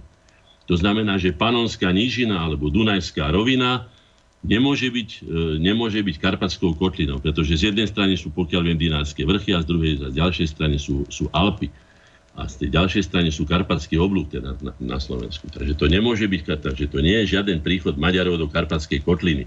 Je to príchod Maďarov do, do Potiskej nížiny, alebo do Panonskej nížiny, alebo do Podunajskej nížiny, alebo do, do Dunajskej kotliny, ale rozhodne nie do Karpatskej kotliny. To len ako na okraj. No, potom v roku 1896, ja si pamätám, vzniklo aj také vyhlásenie, taký protest nemaďarských národností, kde si Maďari privlastnili v rámci Uhorska všetky tie veci, čo, čo narabovali po celom Slovensku. Bolo to, tam sme prišli o väčšinu slovenskej gotiky a tu rád pripomeniem jednu, jednu taký paradox, keď Červotoč, Červotoč pomohol zachrániť najvyšší gotický oltár v Európe, teda oltár, oltár v kostole svätého Jakuba v Levoči, pretože bol tak rozožratý červotočom, že ho Maďari nemohli odvliecť do Budapešti na tú, výsta, na tú, na tú svetovú výstavu a, a, a chváliť sa ním. Takže tak nám zostalo. Takže vďaka červotočom niekedy vidíte aj zlo, je na niečo dobré. 20. júla roku 1992 mojej radosti a k radosti mnohých slovenských vlastencov abdikoval posledný prezident Českej a Slovenskej federatívnej republiky Václav Havel, ktorý sa voči Slovensku nikdy nezachoval slušne a vedel rozdávať a chápať demokraciu aj, aj zvrchovanosť, aj samostatnosť u Litovcov, u, u, u neviem koho, Arménov, aj, aj, aj Estoncov, ale u Slovákových eh, chápať ju nevedel. Hej, boli tam záujmy celkom iné. Samozrejme, však on reprezentoval záujmy tých, kde má on dneska bustu postavenú, čiže v americkom kongrese. Ďalej to nemusím ani komentovať. 22. júla, aha, ešte toto. 21. júla sa narodil, to by som bol vynechal, a to by bola veľká škoda, narodil Milan Rastislav Štefánik. Nielen Rastislav Štefánik, inak by sme, ja si osobne myslím, už som to povedal viackrát, že by sme nemali sláviť deň jeho, ako my hovoríme, zavraždenia, alebo jeho likvidácie, jeho tragickej smrti, teda v máji, ale 21. júla 1880, teda 21.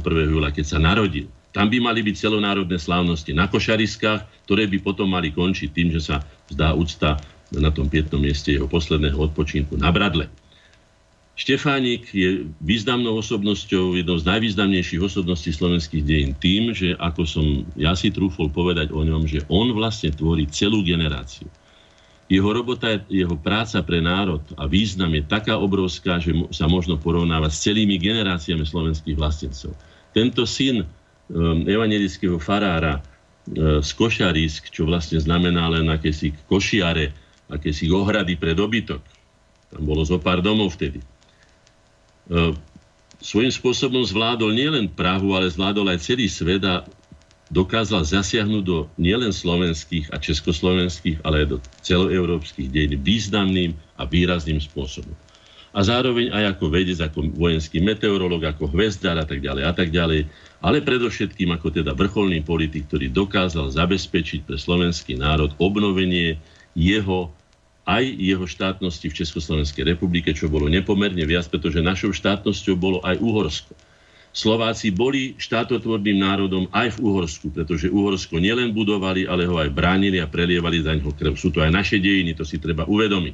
Nie sú to len maďarské dejiny, a takisto aj Československo, ale bol to ďalší krôčik bližšie k tomu, čo bolo naplnením zmyslu slovenských dejín, ako som povedal, aby sme mohli mať slobodný národný život a zvrchovane rozhodovať o svojom vlastnom osude. Na tom sa podielal doktor E, generál Milan Asislav Štefánik, za čo teda ja osobne cítim k nemu aj veľký dlh, pretože nemá dôstojnú sochu, o tom som hovoril mnohokrát, dôstojnú sochu, kde by nad ním netrojnil žiaden cudzí štátny symbol ako český lev, ako je to tam pri, pri Eurovej, tam kde si medzi kaviarňami, ale na námestí Slobody, kde bude na samostatnom pilóne on v generálskej uniforme, povedzme s ratolesťou v jednej ruke ako symbolom slobody a s rukou na, na, na rukoveti meča ako známky bojovníka. Skutočne bol to veľký bojovník a veľký vojak a dosiahol významné úspechy. A v ten istý deň 21. júla, z hodov okolností, ale v roku 1939, snem, slovenský snem jednoznačne schválil Ústavu Slovenskej republiky. Uh, dovtedy sa nazýval teda od 14. marca keď vznikol, až do, až do toho 21. júla, teda tých niekoľko mesiacov, sa nazýval Slovenský štát a od, od 21. júla už sa nazýval Slovenskou republikou. Ja vám prečítam preambulu, preambulu tejto ústavy. Úvodné slova ústavy Slovenskej republiky.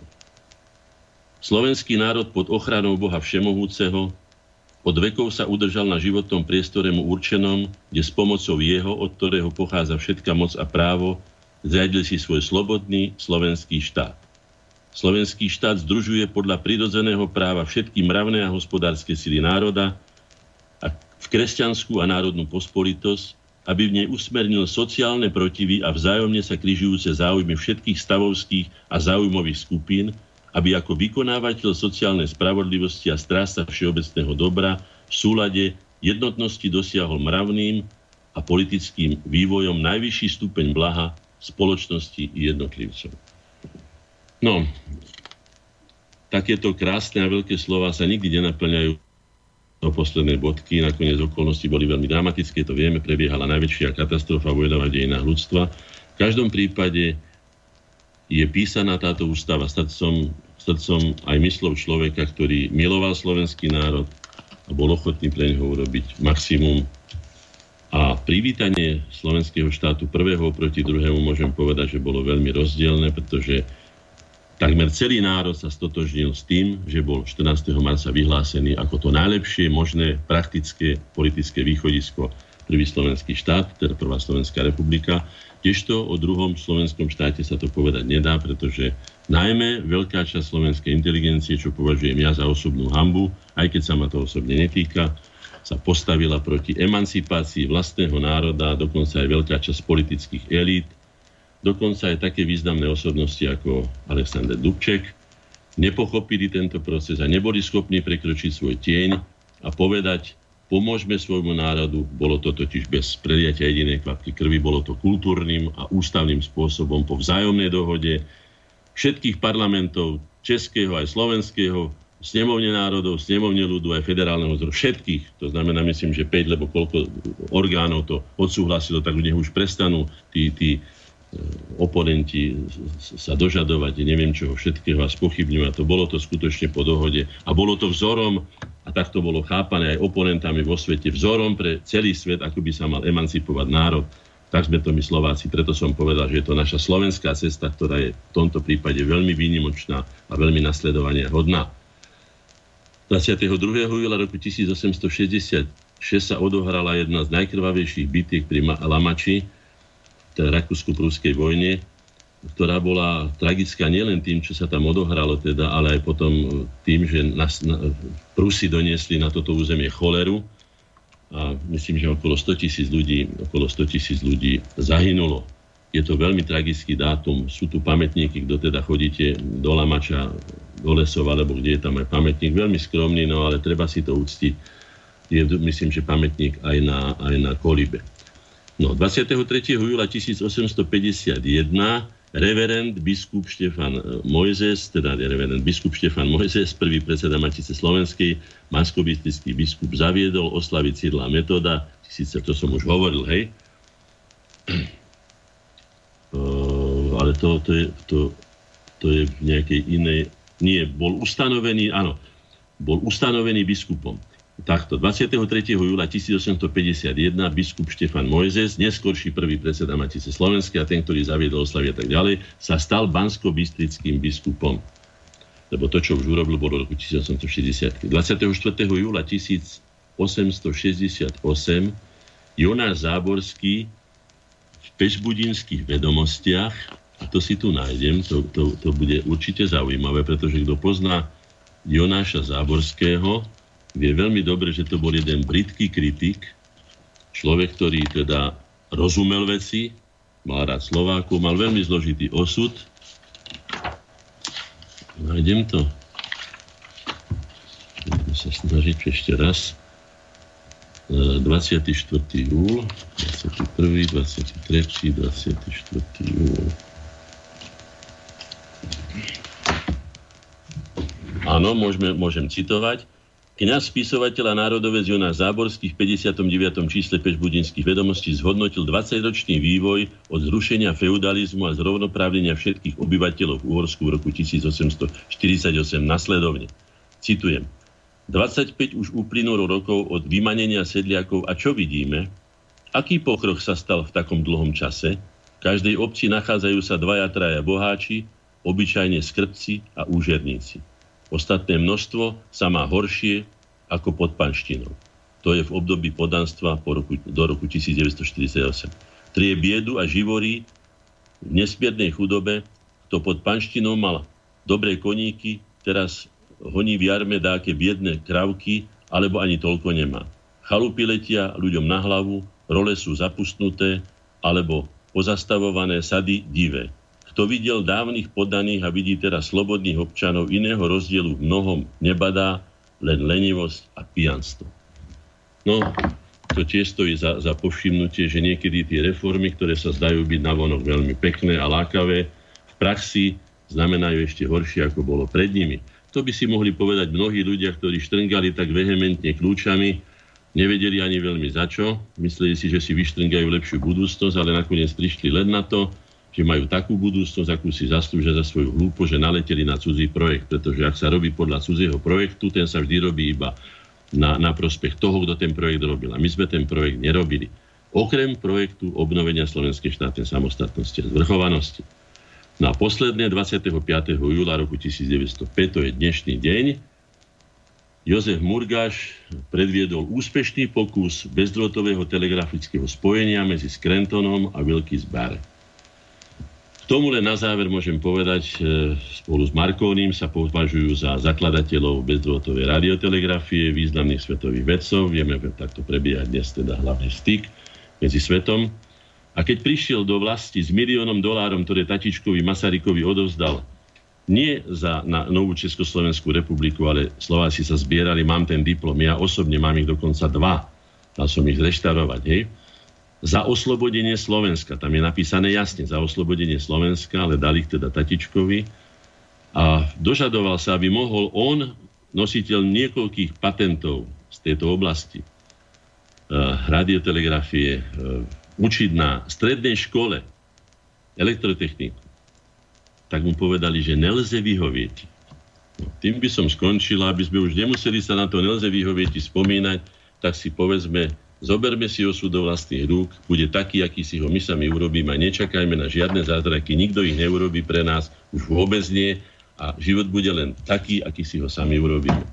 Môžeme ísť ďalej. No, ideme, ale dáme si medzi tým hudobnú prestávku, lebo toto bolo zase raz obdivuhodné, že ste si toto všetko vlastne nachystali. To musí obrovské množstvo času zabrať, kým to si všetko takto zostavíte. Uh, no, ale dáme si pesničku, trošku si oddychneme a po nej sa potom dostaneme k tej našej už teda uh, avizovanej, prirodzenosti, prirodzenosti avizovanej téme. Presne tak, budeme sa baviť o prirodzenosti. Tak poďme na tú pesničku.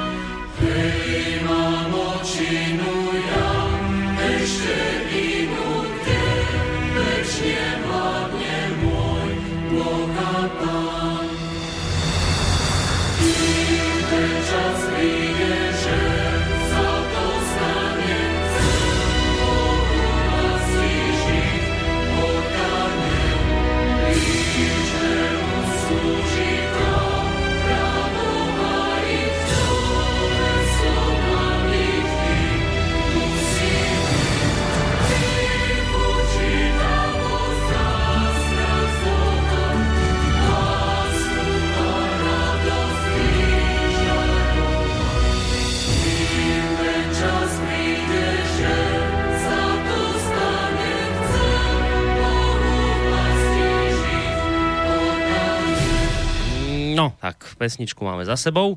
Počúvate reláciu Slovenské korene, máme za sebou aj kalendárium. Ako stabilnú to časť eh, relácie Slovenské korene väčšinou to už býva tak, že nám to vlastne zaberie tú prvú časť relácie a potom v tej druhej časti sa venujeme téme, ktorú sme už avizovali a síce uh, ja som ešte vlastne zabudol povedať, že samozrejme nám môžete zatelefonovať kedykoľvek na číslo 048 381 0101 alebo nám môžete písať maily na adresu studiozavinač uh, slobodnyvysielac.sk. Prípadne môžete reagovať aj cez e, našu internetovú stránku, keď si kliknete na zelené tlačítko otázka do štúdia. No a k tej téme e, budeme sa rozprávať, a verím, že aj spolu s vami, o ničivých následkoch experimentovania s prírodzenosťou. Ale ešte medzi tým, tu mám jeden e, mail, ktorý sa týka kalendária, kde píše poslucháč Jan k tomu, keď ste hovorili ohľadom Univerzity Jana Amosa Komenského. Pozdravujem vás, počúvam hostia. Je mi ľúto, že nenavrhol zmenu názvu univerzity, keď bol poslancom. Chcete, aby, bol v Gabčíkove, aby bola v Gabčíkove nejaká pamätná doska? To naši maďarskí spoluobčania nedopustia, ináč vás rád počúvam a držím palce, napísal, napísal Jan. Čiže že ste sa mohli o toto zas, zasadiť vy, keď ste boli poslancom.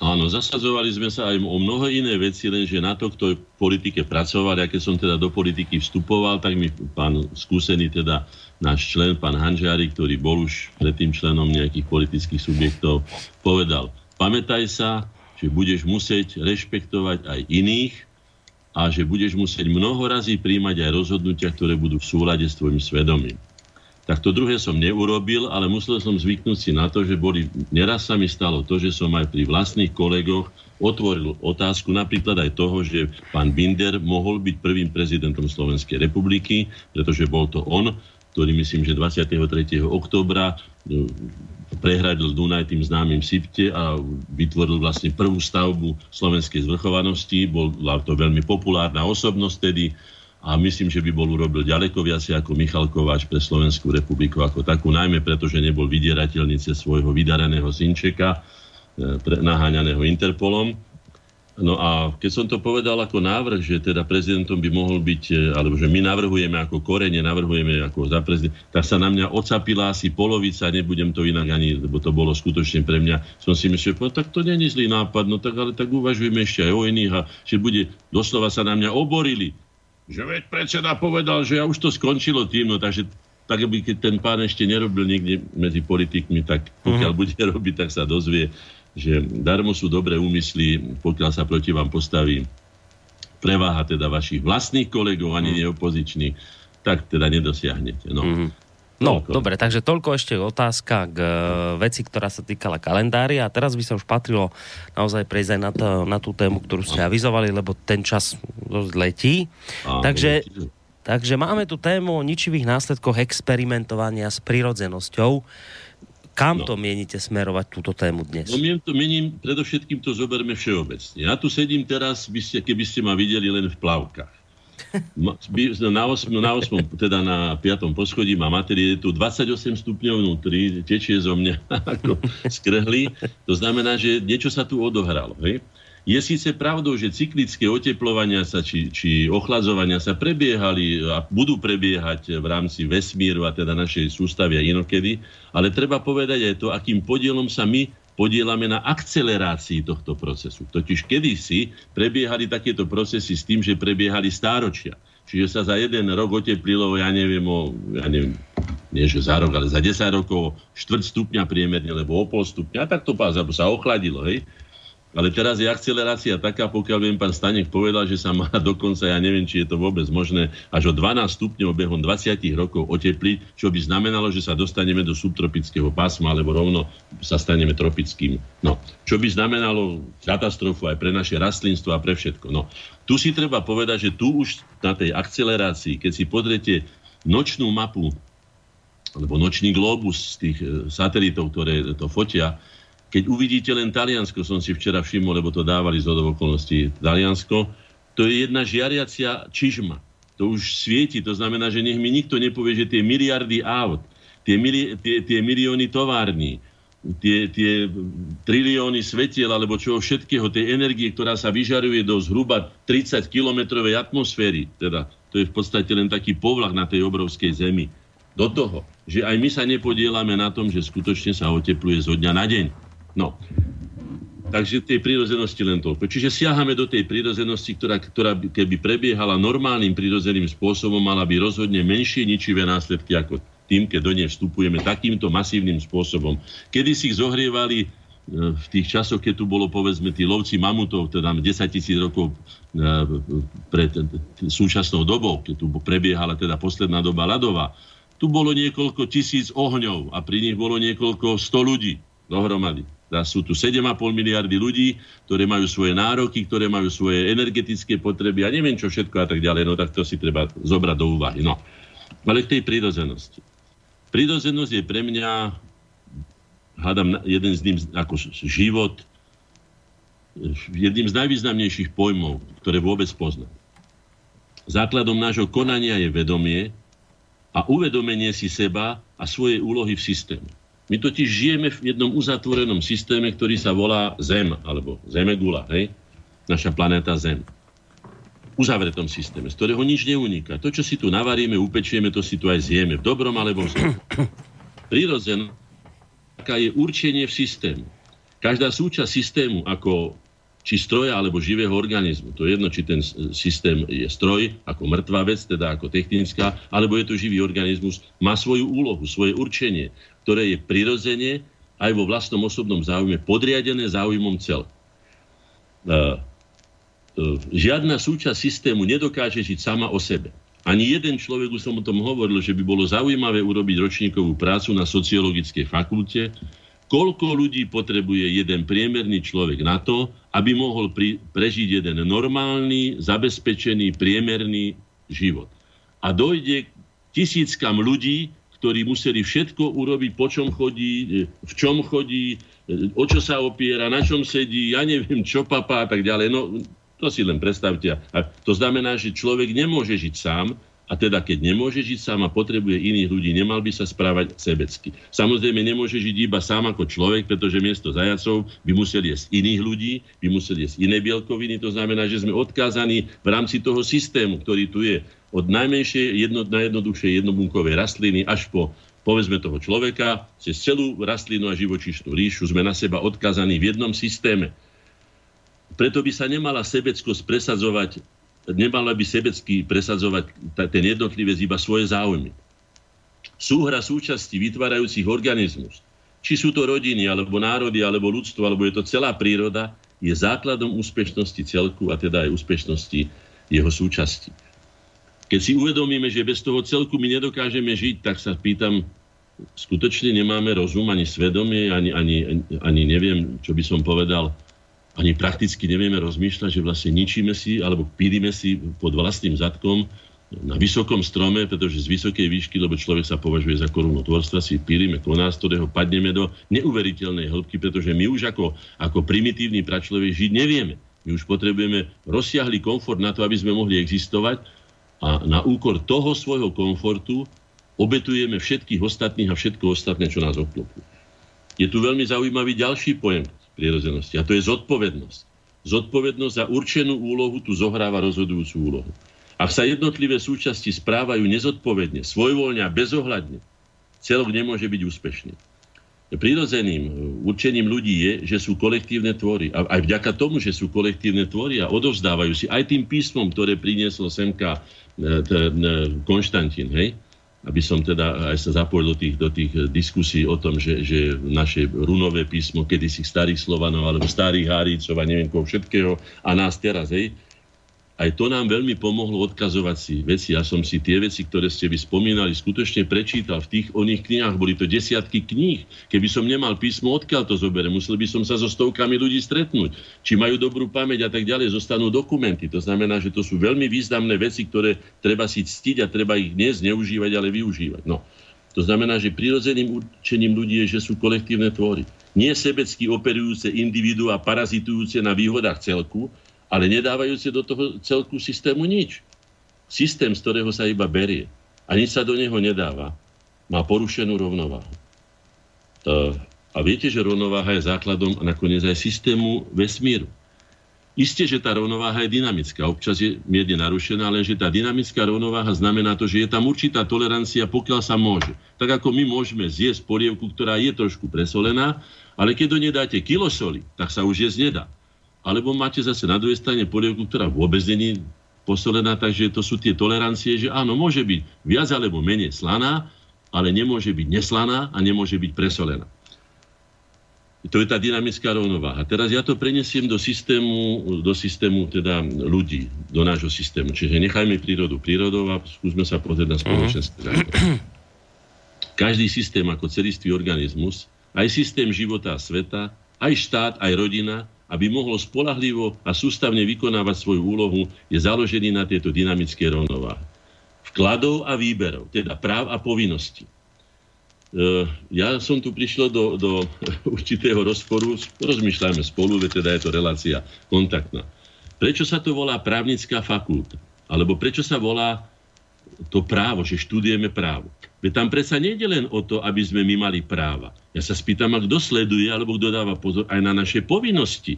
Nie, že len na naše práva. To znamená, že skôr by sa mala tá právnická fakulta volať fakulta spravodlivosti. Spravodlivosti, lebo spravodlivosť je vtedy, a vtedy je to dobré, vtedy je to vyvážené, keď sa zhruba toľko dáva do systému, koľko sa z neho berí. To máte aj s autom. Ak mu nedáte benzín, tak sa na ňom neodveziete. Hej? Alebo ak mu dáte zlý benzín, odveziete sa horšie s poruchami a tak ďalej a tak ďalej. Kto využíva právo brať zo systému výhody, je povinný do neho aj vkladať svoju energiu, svoju prácu a jej výsledky a tak ďalej. Akýkoľvek jednostranný výber výhod zo systému bez vkladov do neho na jeho regeneráciu, čiže obnovenie schopnosti funkčne plniť svoju úlohu, je egoistickým parazitizmom a možno ho chápať aj hodnotiť ako zločin proti prírodzenosti. Už som o tom hovoril viackrát. Za zločin proti prírodzenosti budem o tom hovoriť, dúfam, že mi ešte vyjde časom. V tom zmysle aj konkrétne osoby, hej, ktorí si dovolujú experimentovať s ľudskou prírodzenosťou. Milan Rufus to tak veľmi pekne povedal vo svojich epištolách ľuďom. On bol aj filozof, mysliteľ, však básny, veľký človek aj môj vzácný priateľ, uh, hovorí, že aj ten vtáčik nepotrebuje veľa na to, aby teda nepotrebuje mrakodrap, nepotrebuje jednu megaloď, kde ho 300 ľudí obsluhuje, ja neviem, prečo by malo 300 ľudí obsluhovať jedného, jedného miliardára, alebo to jedno, hej. Ale potrebuje aspoň tú halúsku, na ktorú by si uvinul nejaké to hniezdko, aby tam mohol s nejakou svojou partnerkou alebo partnerom splodiť nejaké vajíčka, postarať sa o ne. Minule som to na Orave sledoval, mal som tu možnosť, sme tam malovali strechu, tak som sa pozeral, ako ten, ten drozdík tam chodí a s, so slamočkou a, a s kúskom e, pierka a neviem čím, kúskom machu a dlho a úporne a celý deň a naháňa sa. Potom som sa ne, potom tam nakladol za nejakú chvíľku vajíčka, potom som videl, aj som si to odfotil, tie štyri zobáčiky tam boli krásne a tak ďalej. Je to úporná práca, je to zodpovednosť, hej? A všetko, čo sa proti tomuto deje, je zločin proti prírodzenosti. Ako si niekto môže dovoliť povedať, že oni nepotrebujú to a ja potrebujem tisíckrát toľko ako oni, lebo ja čo?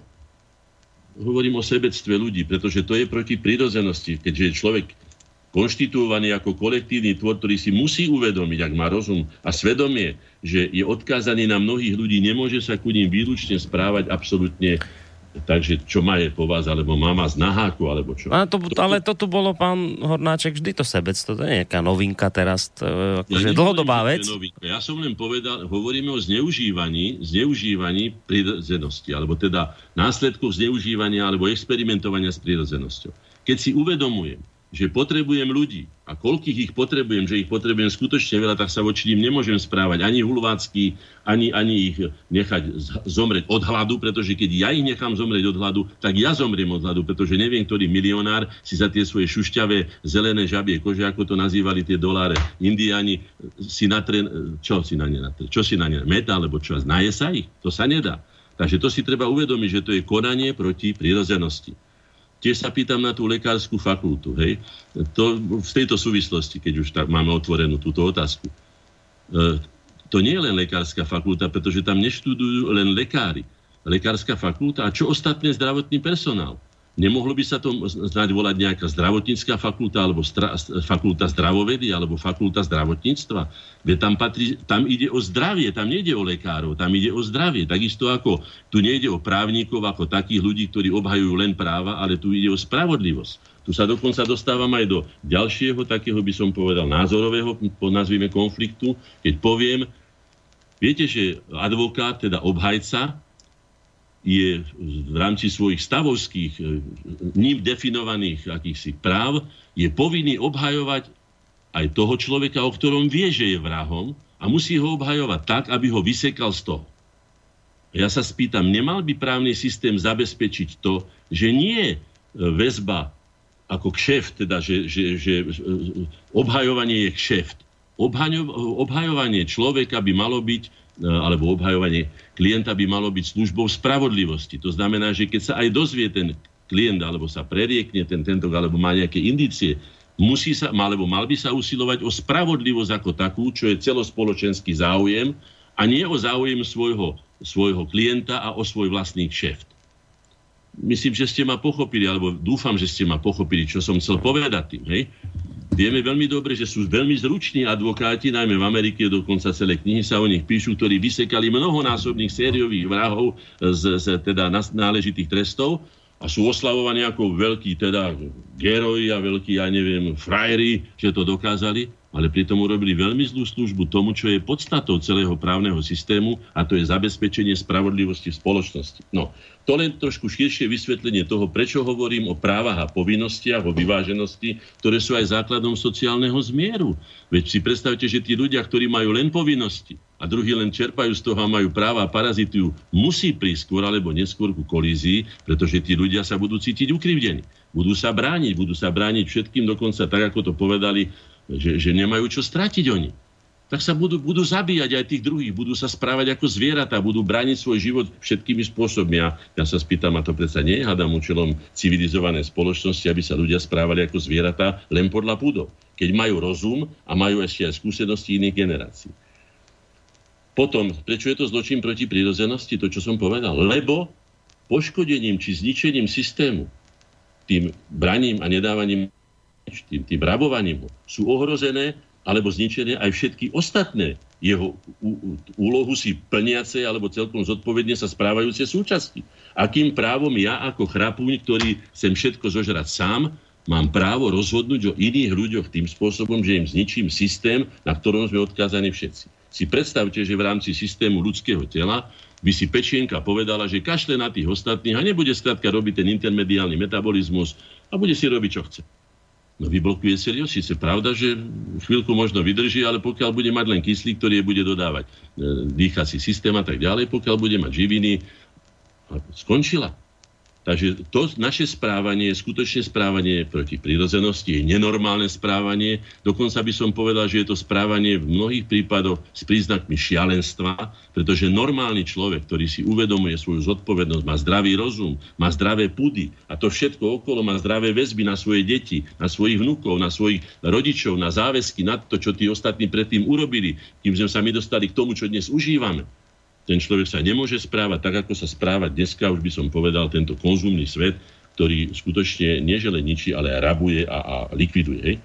Každý normálny a zdravý životaschopný organizmus však sa s nezodpovednými a škodiacimi súčasťami čo najrychlejšie a čo najdôslednejšie vysporiada. Čiže vylúči ich zo systému a nahradí ich organizmu či systému prospešnými súčasťami. To je normálne správanie sa. Aj my, Teraz je tá kríza, však hovoríme, že migránska. To je normálna invázia. To nemá s migrantami ani imigrantami nič spoločné. To je jednoducho invázia. No, plánovaná a, a veľmi nebezpečná. Aj pre tých ľudí, ktorí sem prišli, pretože sa môžu dostať do konfliktu so vzbúreným pôvodným obyvateľstvom, ktorému už prekypí trpezlivosť a povie si dosť a dojde potom k veľmi nerovnému zápasu, lebo zatiaľ ich ešte väčšina nie je. To znamená, že je to veľmi nespravodlivé. Je to zároveň nespravodlivé a nenormálne a neprirodzené aj voči ich vlastným štátom alebo krajinám, odkiaľ pochádzajú, pretože odtiaľ odchádza, ako vidíme, prevažnej väčšine, budem to aktualizovať, ak dovolíte, hej, prevažnej väčšine mladá populácia, mladí chlapi, si všimnite, že väčšinou mladí chlapi. Ja sa spýtam, a kto bude tie povinnosti? Nechali ste tam starú mater, starého otca, nechali ste tam e, povinnosti, nechali ste tam matku, nechali ste tam ženu, deti ste tam nechali, tých najslabších a vy silní bujaci sa vyberete za lepšími sociálnymi podmienkami, za, za ja neviem, sa zavesíte do sociálnej siete, povedzme v Nemecku, kde to majú teda najvýhodnejšie a vykaštete sa na tých svojich? No, prečo, by som, prečo by som si ja mal takých ľudí uctievať? To je, to je, to je, teraz ste trafili v tejto veci. Podľa mňa klinec po hlave, lebo ja som tu v minulosti mal už niekoľko relácií práve s ľuďmi, ktorí takto v minulosti sem nejakým spôsobom sa na Slovensko dostali z Afriky, z Blízkeho východu a tak. A oni hovoria, hovorili unizono presne túto istú vec, že tu v Európe sa to prezentuje ako nejaká najvyššia forma ľudskosti, že vy tu prichýlite tých migrantov, lebo oni utekajú pred vojnou za lepším svetom a to, že to sa tak prezentuje, aj pápež hovorí o tom, že ako musíme ich prichýliť, lebo to je predsa láska ľudská a, a, a tieto veci. Ale teraz oni vravia, počujete, vy si uvedomte, že vy nám kradnete našich ľudí, ktorých my potrebujeme v tých krajinách mať. Tú krajinu musí niekto obrobiť, v tej krajine sa niekto musí starať o ostatných ľudí. To, to, ne, to je klamstvo. Vy tu odporne klamete ľudí v Európe a to robia politické špičky a ja to opakujem, toto robí najvyšší duchovný predstaviteľ katolíckej cirkvi, ktorý rozpráva, že my tu musíme prichyliť vychyliť a nepozerá sa na to, ani, ani pápež sa na to nepozerá, že tých ľudí predsa potrebujú u nich doma, v tých krajinách, ktoré sú zbedačené. Budem hovoriť konkrétne aj o tomto, aj s konkrétnymi vecami, takže dostaneme sa k tomu. A ďakujem za to, že ste ma doplnili. Hej. To znamená, že ak prevládnu egoisticko-parazitické tendencie a osobný prospech jednotlivcov na úkor celku, organizmus sa skôr alebo neskôr upadá, degeneruje a zaniká. Tam sa nedá nič robiť. To znamená, že ak chceme zaniknúť, sme na najlepšej ceste týmto tzv. falošným, falošnou e, solidaritou, či ako by som to nazval, jednoducho, jednoducho zahynúť. Kto to má ale v rukách? Povedali ste niektoré mená.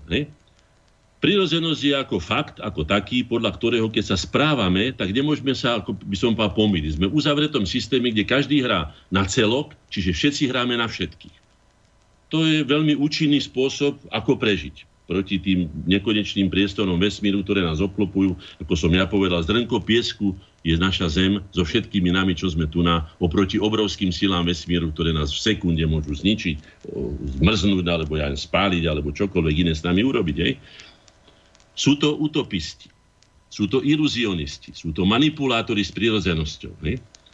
Ja by som si trúfol povedať, som sa popozeral aj po tých, po tých um, slovníkoch, aby som teda hovoril presne. Čo je to teda ilúzia? To vyvolávanie ilúzií, že, že sme humánni, že sme dobrosrdeční, že sme tolerantní, že sme obdivuhodní, že sme neviem akí, bez toho, aby sme sa pozreli na následky svojej činnosti na druhej strane tej mince. Lebo alebo každý chlieb, ako sa vraví, má dve kvorky.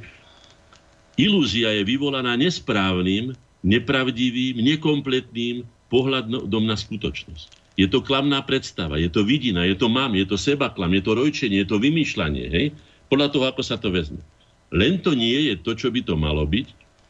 A navyše iluzionista chce vzbudiť klamnú predstavu o skutočnosti, aby z toho mohol ťažiť. Vieme veľmi dobre, ako ťažia mnohé organizácie len z prevozu týchto ľudí, aké dotácie dostávajú, aký je to vynikajúci priemysel, teda zárobkový a tak ďalej a tak ďalej. Tým sa tu nebudem, na to sú odborníci iní. Ale teda to sú tí iluzionisti a ilúzie. Manipulácia je zase narábanie s dačím či s dakým, ale nie, že v dobrom, ale proti jeho vôli a jeho záujmu na svoj vlastný prospech. Čiže určite ste sa s tým stretli, že sú typy ľudí, ktoré s vami manipulujú. Ja vám poviem citové vydieranie, manipulácia, ktorú, ktorá mňa sa veľmi dotýka. Vydierajú ma tým, keď e, matku vidím a tá matka má uplakané dieťa, niekde žobru, skrátka, hej. Som človek, ako umelec, ale vôbec som človek citlivý na ľudské utrpenie, e, pochádzam z rodiny, som o tom hovoril viackrát, z veľmi jednoduchých pomerov, zažil som kadečo, viem, ako sa ľudia potrebujú, viem, ako si môžu pomáhať, oceňujem to, ak je to teda obojstranné, to znamená, že aj keď ti niekto pomôže, tí, čo žobru a pí, daj mi evričku, ja poviem, no, poď mi pokopať záhradu, dám ti aj 5 evričiek. Jo, no tak potom dovidenia. No, viete, takže treba si aj vrátiť. Nie, že len natrčiť e, rameno. Ja si pamätám teda dlaň. Ja si pamätám ešte, keď som bol ako poslanec, že už som to možno spomínal, že boli dve obce, ktoré si rovnako mám rád, Hrochoďa a Očova. A obidve natrčali, lebo vedia, že mám rád ľudovú muziku, že tam poznám spustu ľudí a tak ďalej, natrčali ruku. Nakoniec som sa rozhodol, pretože nebolo tých prostriedkov toľko, aby som mohol uspokojiť obidvoch v tých požadovaných teda e, sumách Dal som tým, ktorí urobili cez 50 krokov ku mne, ja som tých 50 urobil ku nim. Ale tí, ktorí len sedeli a prevracali oči k nebu a otrčali, nebudem teraz hovoriť, o koho ide, hej, aby som nikoho neurazil, ale takto to treba urobiť. Všetko si treba zaslúžiť. Nakoniec ten, kto život pozná, ja už vo svojich rokoch môžem povedať, že život poznám dobre, alebo že som si mnohé veci skutočne overil, nič zadarmo nedostanete. Je to uzatvorený systém. A keď zadarmo niečo dostanete, to znamená, že niečo ste niekomu ukradli, lebo to patrí niekomu, čo ste si vy nezaslúžili. To sú základné princípy ľudského správania a ak sa budeme takto prirodzene, to znamená, že solidárne voči tým, ktorí si to zaslúžia, lebo si to aj odrobia, alebo vám to vrátia, alebo to vrátia do systému, tak vtedy je to v poriadku. Ale keď jedni len špekulujú a ako by z toho vyťažili, ako vydelať, jak sa to hovorí, vydelať a nedelať, ako to Češi hovoria, tak to teda nie. Navyše, e, propagovanie nenormálnosti. Keď sme pri tej prírozenosti, tak opak prírozenosti je neprirozenosť, čiže aj nenormálnosť. Hej? Je proti prírozenosti. E, vytvára chaos. A ja sa môžem spýtať, a dneska už vieme tie mená pomerne dobre, kto chce ten chaos? Ja som vám tu čítal z pána Sereša, jeho vlastné slova. Máte ich v archíve, si ich môžete vyťahnuť, nájdete ich na internete. Kde sa ten človek teší z toho, že robí podvracačskú činnosť a to takým spôsobom, že vlastne tí ľudia hrajú za neho, krvácajú, bojujú a on ako na divadelnom predstavení a dokonca je pobavený z toho, že je to na pobavenie, sám o tom hovorí, sám to citoval, to bolo z jeho, vidíme ho, hovorím o Serešovi konkrétne, hej, a o jeho, o jeho e, ako to ja nazývam, hej, hoci sú tam aj starší ľudia. Je to, je to nepriateľné. Pre mňa je to naprosto nepriateľné, aby niekto sa pobavil na nešťastí, ktoré spôsobil iným ľuďom. To je zločin proti ľudskosti a zločin proti ľudskosti je nepremlčateľný. U mňa teda v každom prípade, ale myslím, že aj práv, právne, teda podľa právneho poriadku. Hej? Ale kto je hlavným pomocníkom týchto iluzionistov a manipulátorov s ľudskou prírozenosťou? Hlavnými pomocníkmi tohto typu ľudí sú predovšetkým. A teraz tak, ako som si ich napísal, tak ich budem aj čítať, lebo to som si trošku potom hlavu polámal. Hej? Poprvé, je to ľudská hlúposť. Je to ľudská zbabelosť. Je to pohodlnosť. Myslieť, najmä pohodlnosť myslieť, uvažovať a porovnávať. Veď si porovnávajte. Ja môžem porovnávať, ako moji rodičia zarábali peniaze, ako sa o nás starali a, a tak ďalej. Ako statočne pracovali, ako som sa za nich nemusel hambiť, nekradli, nepodvázali, hej. Mohol som byť hrdý, mohli mi byť vzorom. Takisto aj ja sa snažím byť vzorom pre niekoho, komu teda stojím za to. Ďalej pomocníkmi týchto ľudí sú, sú všetky druhy e, zlozvykov a iných, iných e, škodlivých a úpadkových stereotypov. Ďalej, neopodstatnený strach. Prečo sa treba bať niekoho, kto na vás urobí bubu? Aké bubu? My sme tu predsa doma, to, čo sme tu máme, sme si urobili vlastnými rukami alebo rukami našich predkov, sme ich potomkovia, máme povinnosti to zveľaďovať, to sme si tisíc razy povedali, každý statočný človek vie, čo ho čaká a do čoho ide v živote. Ďalej nezvládnutá predstavivosť. Ľudia si predstavujú, áno, za to budem v pekle, alebo za to zase na druhej strane budem v nebi, keď ja neviem čo všetko. Je to nezvládnutá predstavivosť. Treba žiť na zemi, sme tu boli určení, správať sa tak s nohami na zemi a správať sa tak, že tvojimi najlepšími priateľmi sú tvoja pravá a ľavá ruka a tvoj zdravý a čistý rozum. Ďalej, duševná obmedzenosť. Áno, žiaľ, aj ľudia, ktorí sú duševne obmedzení, až nedostatočne teda vybavení, sú, sú korisťou týchto, týchto manipulátorov, pretože tým nahúkajú do tých hlav, natlačia, ako sa ľudovo hovorí, kaleráby, akékoľvek chcú a potom tí ľudia sú zmetení. Sú aj zneužívaní mnohorazí. Oni to tak ani nemyslia, ani by to vlastne nechceli. Keď sa dostanú do iných, do lepších rúk, pochopia, že robia zle a dokážu z nich byť normálni, aj užitoční ľudia, ale keď ich dostanú títo zločinci, títo iluzionisti a manipulátori do, do ruky, a to je cez televíziu, cez internet, cez časopisy, veci len podrite, čím otravujú našu, najmä mladú generáciu, samozrejme, pochopiteľne. Každý sa, si všimnite, dokonca ja som, to vidíte aj u leva, hovorí sa, že lev je kráľom zvierat, ale lev najradšej napadá mláďata.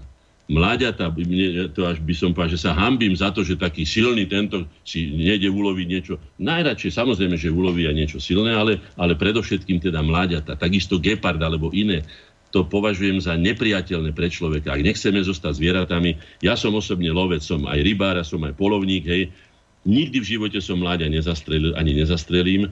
A keď chytím aj rybu, moja miera je o niečo väčšia ako iné, pretože ja si to môžem dovoliť, aby nie som odkazaný, že teda musím tie ryby zjesť alebo čo, tak aby sa to aby zviera aspoň raz vytrelo, ten pstruh, aby sa, alebo ten lipeň, alebo nejaká iná rybka, hej, dopriať, dopriať mu života, veď aj on je živý tvor treba sa takto správať. Ak sa budeme správať takto, to znamená prirodzene, v závese, v kontinuite všetkého, čo tu žijeme, toho nádherného systému, aká je zem nádherná, aká je, aká je bohatá vo svojej diver, no, diverzifikovanosti tých druhov, toho všetkého. Prečo by sme mali, ako som to povedal pánom z Európskej únie, ešte ako poslanec Národnej rady, páni, vy si myslíte, že len tulipán je kvet? Vy v Hágu alebo vy, neviem, v Maastrichte, lebo odkiaľ ste prišli? Veď sú aj iné kvety, sú aj polné kvety, sú aj snežienky, sú aj, sú aj konvalinky a sú rovnako nie len pekné, ale sú aj rovnako potrebné, pretože sú zapojené v systéme života a sveta. Tá, tá snežienka vám ohlási, že tu je jar pre nás. Hej? A vám nech hlásia tie tulipany, nakoniec doviezli ste ich z Turecka, není to ani pôvodná rastlina európska. To znamená, že áno, som za prírodzenosť. Keď som pri tom dovozený tých rastlín Včera som to, myslím, či prečerom pozeral v televízii, aké obrovské škody robili to nemecká televízia, aké obrovské škody narobili tí, tí zberatelia všetkých rastlín, ktoré potom ako invazívne rastliny doslova ničia celé ekosystémy. Ja sa pýtam, kde sú tí kozmopolitní zelení, ktorí sú takí premúdri, keď ja neviem, čo sa, kde zlomí vetvička, aby ja neviem, pomaly zavreli človeka, keď sa celé oblasti zmenili tým, že doniesli sem americké, doniesli sem, ja neviem, azijské, ja neviem, aké africké a iné rastliny, ktoré vytláčajú pôvodne druhy odtiaľto. A tu mení normálne celý ekosystém, dokonca sa nielen mení, ale sa aj dokonca aj ničí. Potom ešte poviem ďalej. Sú tu aj rôzne úchylky od normálu a zvrhlosti. Tí pomocníci týchto manipulátorov. Je to neschopnosť slobodne myslieť a rozhodovať sa a konať. Sú to závislosti rôzneho druhu a rozsahu aj závislosti na alkohole alebo na tých skladačkách, či čo to si dávajú šňupačky, či čo to majú, hej. A potom sú to aj velikárske a martýrske sklony. To som povedal niekoľko pomocníkov. Velikárske, pretože niekto si skutočne myslí, že je spasiteľom sveta a že on to, čo on povie, tak ako si to myslel Marx, alebo ja neviem, ktorý z týchto veľkých ideológov myslia, nakoniec sa Marx povedal, že ideológia je falošné vedomie, sám Arsi ideológ to povedal, takže vlastne si stredil do čierneho sám sebe. Takže velikárstvo na jednej strane, na druhej strane zase martýrske sklony, že sme odsúdení trpeť, a, a, a len trpeť na tomto svete, veď už potom na tom druhom a tak ďalej. To znamená, toto všetko a spustu ešte iných vecí. Sú hlavní pomocníci toho typu ľudí, ktorí sa smejú ako ten Sereš, ako na divadle a rehocú sa z tých hlupákov, ktorí im naleteli a keď potom plačú a nariekajú nad tým, že sa pomýli, oni sa im vysmejú a povedia, doslúžili ste, Murín doslúžil, Murín môže odísť, ako sa hovorí. Potom ďalej, utopie ako by malo byť keby. Aj to si treba dávať na to pozor. Ja som čítal mnohé utopie, aj Kampanelovu a nakoniec svoj utopiou je tá Platonov, ten ideálny štát. Hej. Sú utopie dobre mienené, ktoré sú ponúkané ľudstvu ako návrh ideálu, kam by sme sa mali a akým spôsobom uberať a správať. Ale sú iné spôsoby utopistov, ktorí vás donútia, že vy tak žiť musíte. A dneska ten nátlak na to, aby sme žili konzumný, teda to znamená spôsob, spôsob parazitický, drancujúci túto planetu, vás doslova donúcujú. Už som to povedal, ale zopakujem to. Starosta, starosta, starosta New Yorku sa prezradil, keď tam padli tie dvojičky, ktoré si sami vyhodili, už to vie celý svet, ale budú sa brániť zúrivo, ešte tam urobia aj zero a neviem čo všetko, tak povedal, ľudia vtedy dojatí ešte ne, ne, nepoznali skutočnú pravdu, že čím môžeme tomu New Yorku nešťastnému pomôcť, no, a ten myslím, že sa volal nejaké talianské meno, to je jedno. Giuliani, myslím, to bol. Kupujte, kupujte. To povedal tieto, áno, tak tam bolo jasne povedané, čo to znamená, že ničte, ničte, ničte. Prepačte teraz za hrubší vie, žerte, žerte, žerte. Však to je predsa nenormálne. Ani ten somár, to sa už bajka Hezopových hovorí, že ani ten somár viac vody piť nebude, ako potrebuje, ani ten kôň, ani sa viac nenaje ktoré ľudia robia závody v tom, že kdokoľko vajec zožerie, lebo to sa už nedá nazvať jedením. Koľko zje, ja neviem, čoho všetkého, hej? Na hambu a na poníženie aj tej ľudskej práce, ktorá je ukrytá aj v ľudských potravinách, teda potravinách, ktoré ľudia potrebujú. Čiže pozor aj na týchto vytváranie tzv. nových ľudí. Ako, ako, ale jakých nových ľudí? Ako žabomyši, ako vtákohadov, ako levoantilop, alebo ako by sme to nazvali? Ste si možno všimli v televízii, to propagujú. Vlk je našim priateľom. S medveďom sa môžem objímať, s levami sa válame, ja neviem čo všetko. Ale tým porušujeme prirodzené, e, prirodzené zákonitosti a zákony a prirodzený systém života a sveta. Lev má svoje presné úlohy, ktoré má mať, aby sa nepremnožili, povedzme, bylinožravce, ktoré by spôsobili púšť na tom istom určitom území. Každý má svoje povinnosti. Hej? Tí majú povinnosti sa brániť, tí povinnosti útočiť. Tí majú lepšie nohy, tí majú lepšie uši, tí majú lepšie drápy. Toto všetko je presne určené. To sa za tie milióny rokov, prepačte, milióny rokov vývoja tak vytitrovalo a vyšpecifikovalo, vypresnilo, že to treba rešpektovať. A nie si robiť posmech z prírodzenosti a hovoriť o tom, že e, mužský konečník je, je na pohlavný styk. No teraz chvíľku pomlčím, pouvažujte, čo som povedal, že som zabrdol do takej vážnej témy. Ja som sa nikde nedočítal v žiadnych lekárskych knihách, som aj vojenský zdravotník okrem iného, hej, že by bol konečník pohlavným orgánom. Nie. Je to hrubé črevo, kde končí v konečníku, je určené na vylúčovanie tuhých zbytkov potravy z tela. Rozhodne nie na pohlavnú aktivitu a už nie na to, aby sa tam ľudské semeno dostávalo, pretože ľudské semeno patrí k jednej najčistejších a naj, naj by som povedal, životodarnejších častí a súčastí ľudského organizmu, kde vzniká život spolu so ženským vajíčkom a to si treba stiť a nie to dávať medzi výkaly do hrubého čreva. To len toľko a potom čo si kto o to myslí hygienicky, alebo esteticky, eticky či filozoficky, to nechám na vás. Ja som povedal len technickú vec, ktorá je nenabúrateľná nikým. Z nikej in, inakosti mi nikto nevysvetlí, že, že na čo je konečné. No, no, idem vás teraz trošku prerušiť, iba preto, že máme poslucháča na telefónnej linke, tak ideme skúsiť, že za akou otázkou volá. Dobrý večer.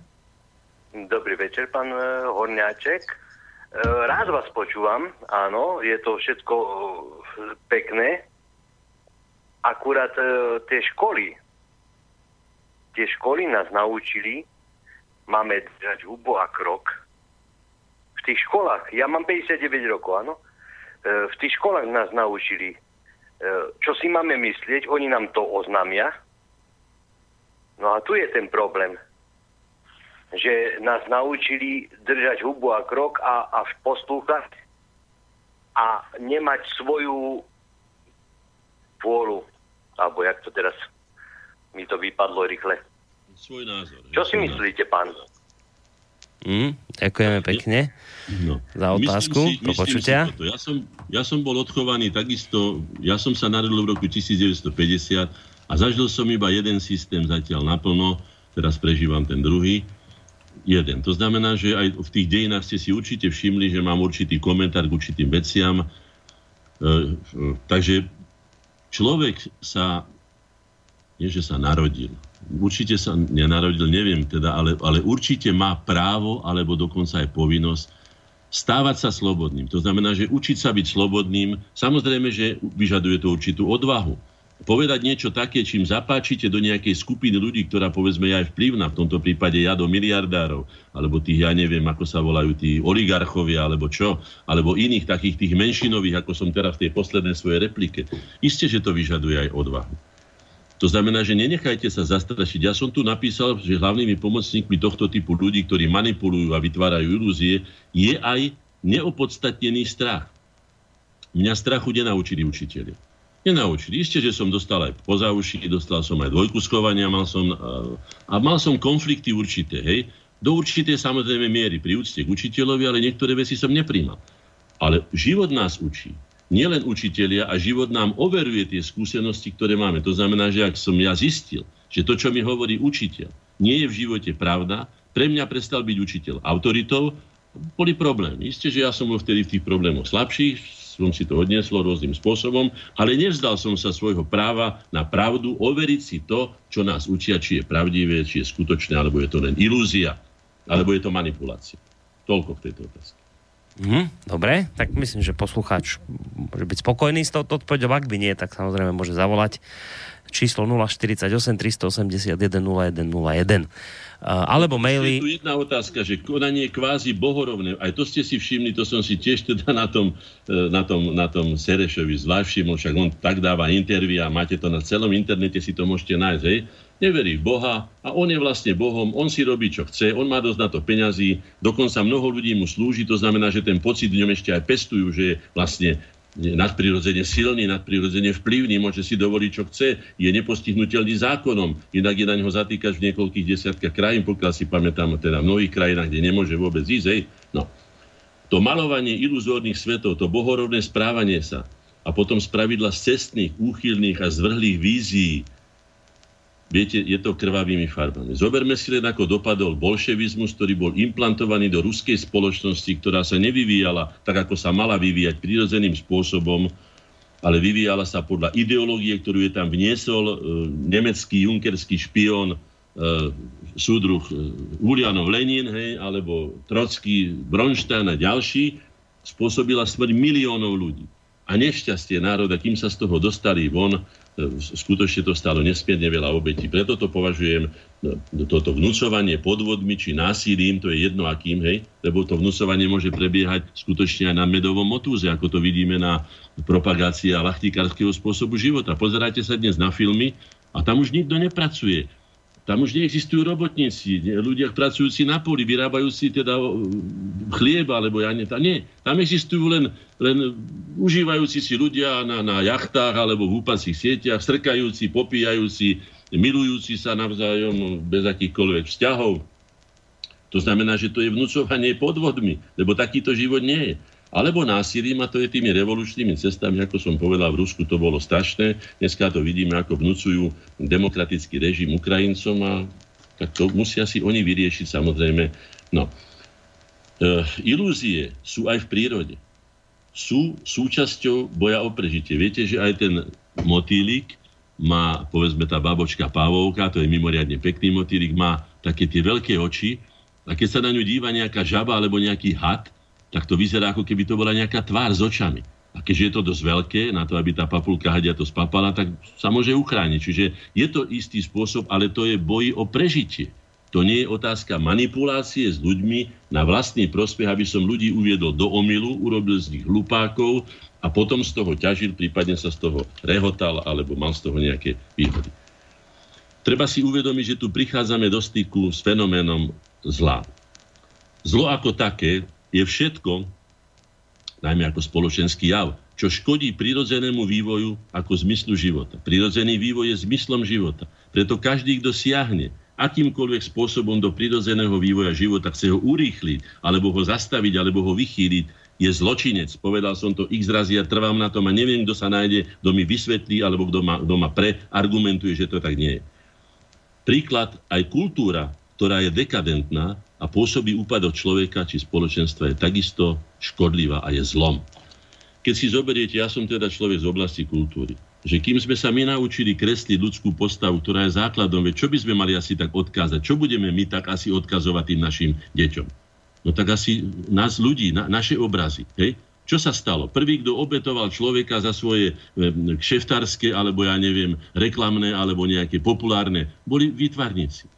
Tam, kde mali byť zadok, dali hlavu, potom ho rozsekali na kúsky kubisti, lebo niekto a tak ďalej. Čiže odohrali sa tu veci, ktoré skutočne nemajú s normálnosťou nič spoločné. Pritom človek, odkedy sa vyvíja, pokiaľ kopeme jeho kostry a pozostatky, sa nezmenil. Ale na obraze, v našom vedomí ľudí, najmä tých iluzionistov a manipulátorov sa zmenil natoľko, stačí si pozrieť len Picasso, nebudem hovoriť ďalej. No, alebo iných, to sú veľmi významní, ako by som povedal, a uznávaní umelci. Ale to, či, čoho sa dopustili na ľudskom vedomí, je podľa mňa zlo, pretože tam už zdeformovali človeka na nepoznanie, urobili z neho štruktúru, ale človek je taký istý, ako sa niekedy, ja neviem, pred koľkými tisícmi rokov vyvíjal a vyvíja sa do dneska. Nič sa no, nezmenilo. Hlavne ja vám povedali, že to je nejaké umelecké stvárnenie, že však to je v umení bežné. Nemôže byť, ale nie na úkor toho, že človeka urobia opicu, alebo že mu miesto hlavy dajú zadok, ako som to povedal. No, zlo, viete čo, zlo, páchanie zla je e, nepomerne ľahšie ako konanie dobra. To si tiež treba uvedomiť. Hej. Keď človek chce urobiť niečo dobré a kvalitné, tak sa skutočne natrápi. Veď už toľko vecí sa urobilo vynikajúcich, nádherných, obdivúhodných vo svete. To znamená, že tí ľudia, ktorí sa pustili páchaním zla, teda robením somarín, hlúpostí, všelijakých vylomenín a tak ďalej, idú tou ľahčou cestičkou. Hej?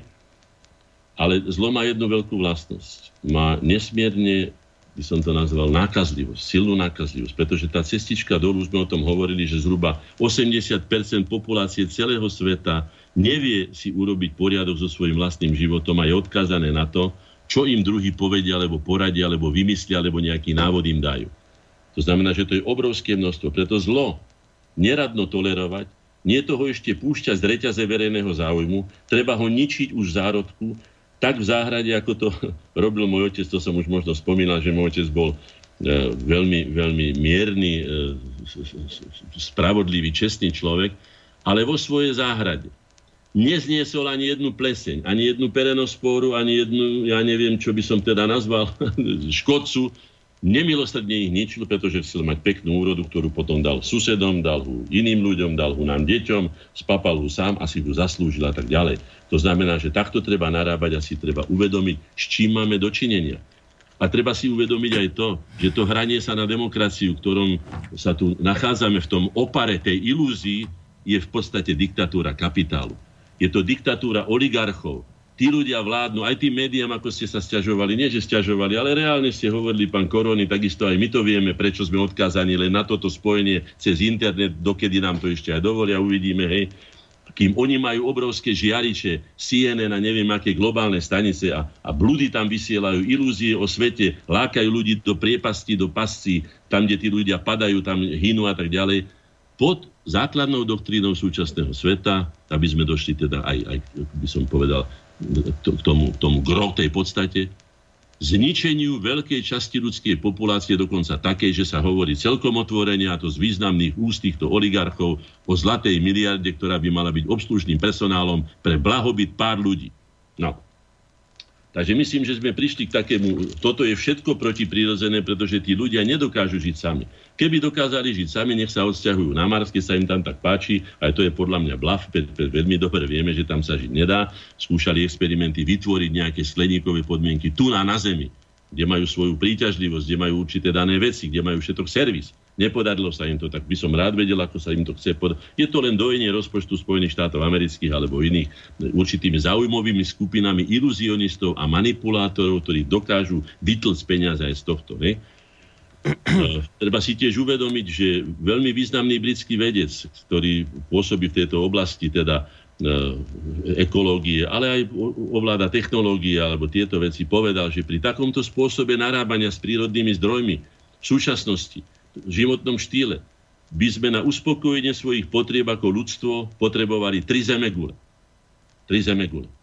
To je samozrejme utopia, to nezmysel, to sa nejak nedá, to znamená, že nebudeme ich mať, ale jediné, čo môžeme dosiahnuť, že zničíme tú jednu zemegulu, čiže zničíme svoju vlastnú, vlastnú podstatu, ktorú máme. No treba si ešte uvedomiť, a tuto som sa k tomu dostal. Áno, ďalšie podvody. Politická charita som to nazval. Politická charita. Hej? Pocitujem Agatu Christy, hej? svetoznáma spisovateľka detektívnych príbehov. Ona ako, ako, ako manželka jedného z tých, ktorí sa túlali tam, kde si po, po, po Blízkom východe a neviem kde všade, po svojich kolóniách, povedala túto vetu. Určite bola o tom dobre presvedčená. Za charitu sa dá skryť všetko. Konec úvodu. To znamená, že aj akékoľvek svinstvo. To, čo som už povedal, to citové vydieranie, zneužívanie citov na, na, na, na aj malých detí na, na svoje ciele, alebo chorých a poškodených. Hej? Falošná filantropia je založená na vytváraní ilúzií, že sa pomáha. To som už povedal. No nie, pomáha sa komu? Tým, ktorí z Babelo utiekli od svojich povinností a nechali tam svojich najbližších no, s deťmi, so starými ľuďmi, s chorobami, s, s, ja neviem, a tak ďalej, a tak ďalej. Hej?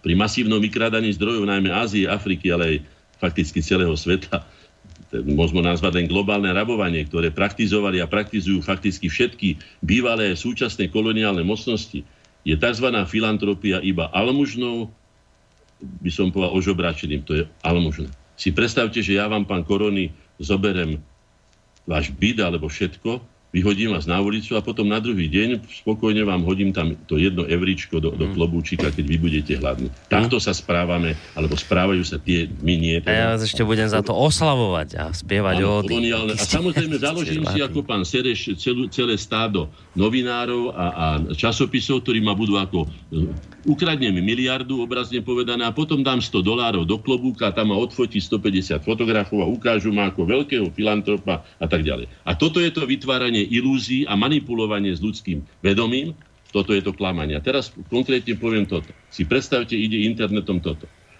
Po kobercoch tých palásov, čo postavili za obrovské miliardy peňazí, keď to, som to čítal, tie rozpočty, za ktoré boli postavené tie palásy v Bruseli, Štrasburgu a tak ďalej, to neuveriteľné peniaze, ktoré si my nevieme predstaviť. Tak po tých chodbách je seznam men utopených migrantov v plenárnym sále Európskeho parlamentu.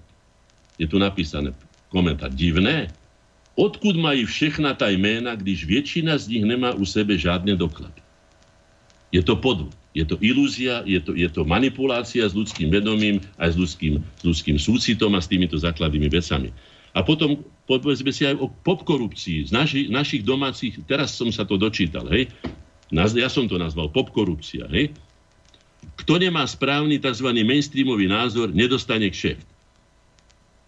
To dokazuje pán šéf pohody, ja neviem, jak sa volá ten pán, Kaščák. Kaščák. Hm. Dokazuje to vlastnými slovami, ktoré som si vypísal. Citujem.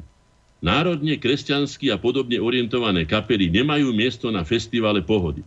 Ak mám byť úprimný, ani by vôbec nemali existovať a hrať. Tento názorový rasista si dovolí dostať ešte aj mu pán Kiska, podobný výtečník, hej, dá ešte aj štátne vyznamenanie. Za čo? Za tento jeho názorový rasizmus. Že povie, že by nemali byť ani existovať. Tak čo nás chce splinovať? Alebo nás chce čo s nami, chce s nami urobiť? To je presne to, čo som už povedal. Až priveľmi sa to podoba Gálovmu vyjadreniu, ktoré takisto pocitujem. Citujem. Čechy bez Čechov? Nuž to by šlo. Viem si, čo si podobné predstaviť aj na Slovensku. Treba tú krajinu zabývať ľuďmi. Ľuďmi, to je problém. No. A toto sú ľudia, ktorí ne, nebývajú prenasledovaní nikým. No to, to sú ľudia, ktorí medzi nami chodia, ešte majú punce celebrít.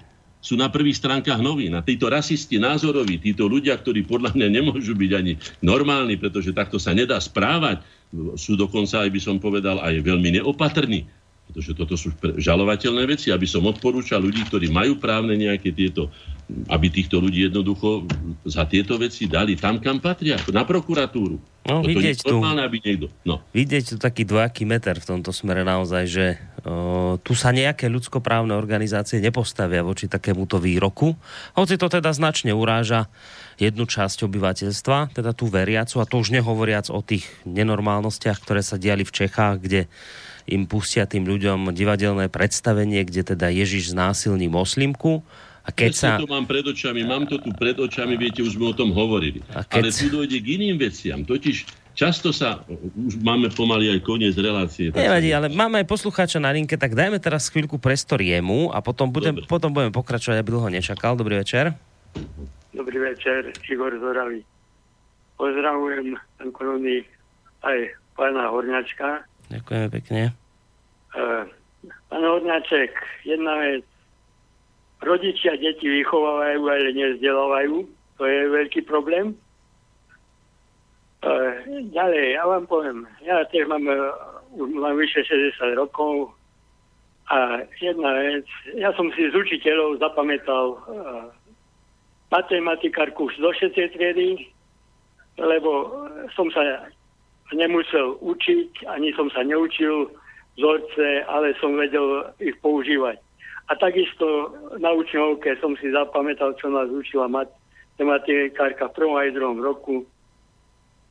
So, vysvetlila to normálne, ale slovenčinári, alebo a ešte, tak poviem, čo nás učila dejepis, neviem, 5. alebo 6. triede, e, e, to som si zapamätal ako uč.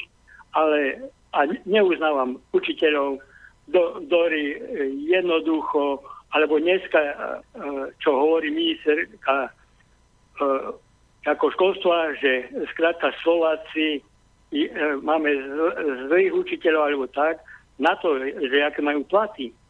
A že pracu, robí 95 tisíc v Anglicku ľudí a tak ďalej. A z toho 22 tisíc alebo 28 tisíc v štátnej správe, a jedna vec, tu na ľudia tam musia spamätať nie e, vysokoškoláci a stredoškoláci do ulic. E, bolo na mestove e, ten štrajk za toho novinára, tam boli, organizovali to vysokoškoláci, stredoškoláci. Som sa ich spýtal, povedzte mi z vás, ktorý otec vo vašej fabrike, ktorá fabrika štrajkuje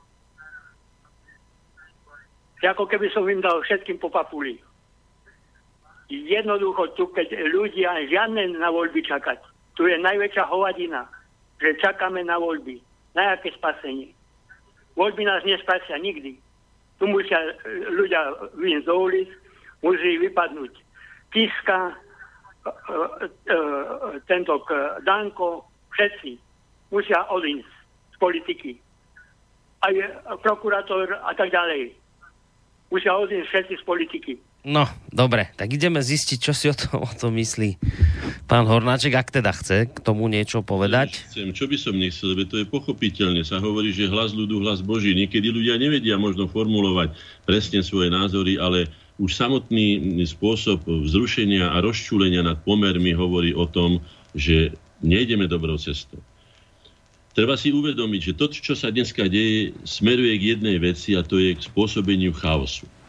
V chaose sa najlepšie, vždycky je to tak, aj my ako polovníci, keď ideme na polovačku, tak urobíme okruhovku, spôsobíme chaos, pustíme psov, vyplašíme zajačiky, tie zajačiky pobehujú, potom ich obklúčime a keď ich máme v kole, ako sa vraví, tak ich búchame. Hej?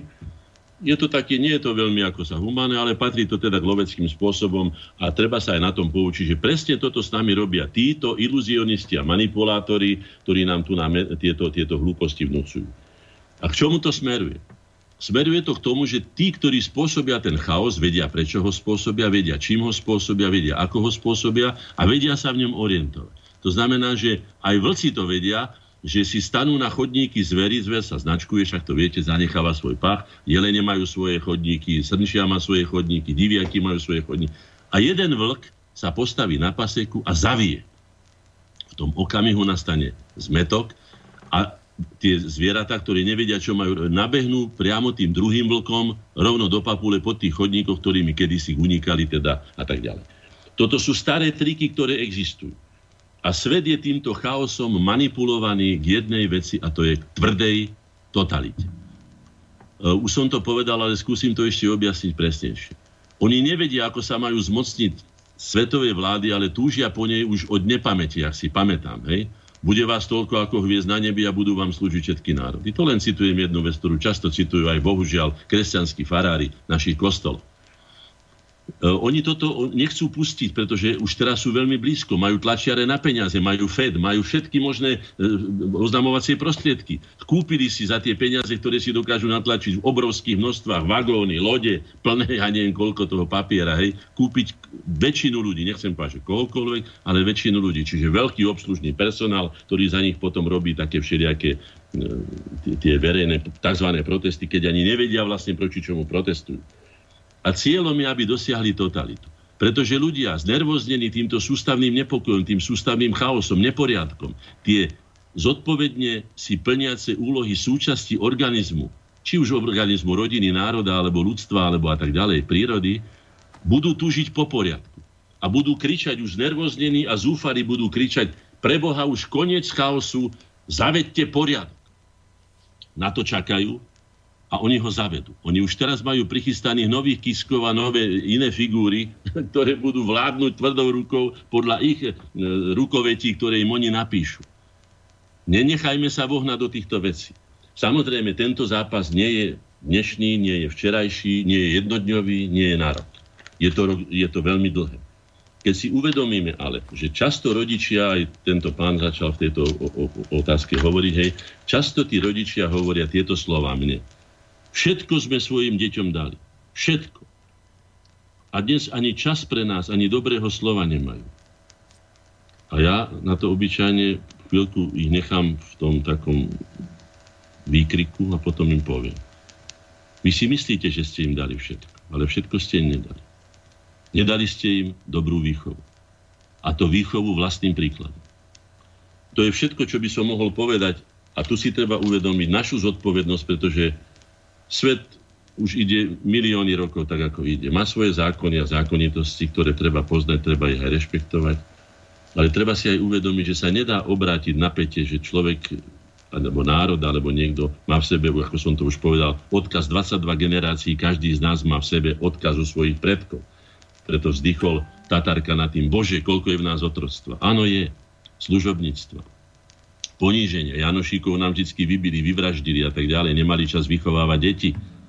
Takže ich vychovávali tí zotročení. Vychovávali ich podľa svojho príkladu.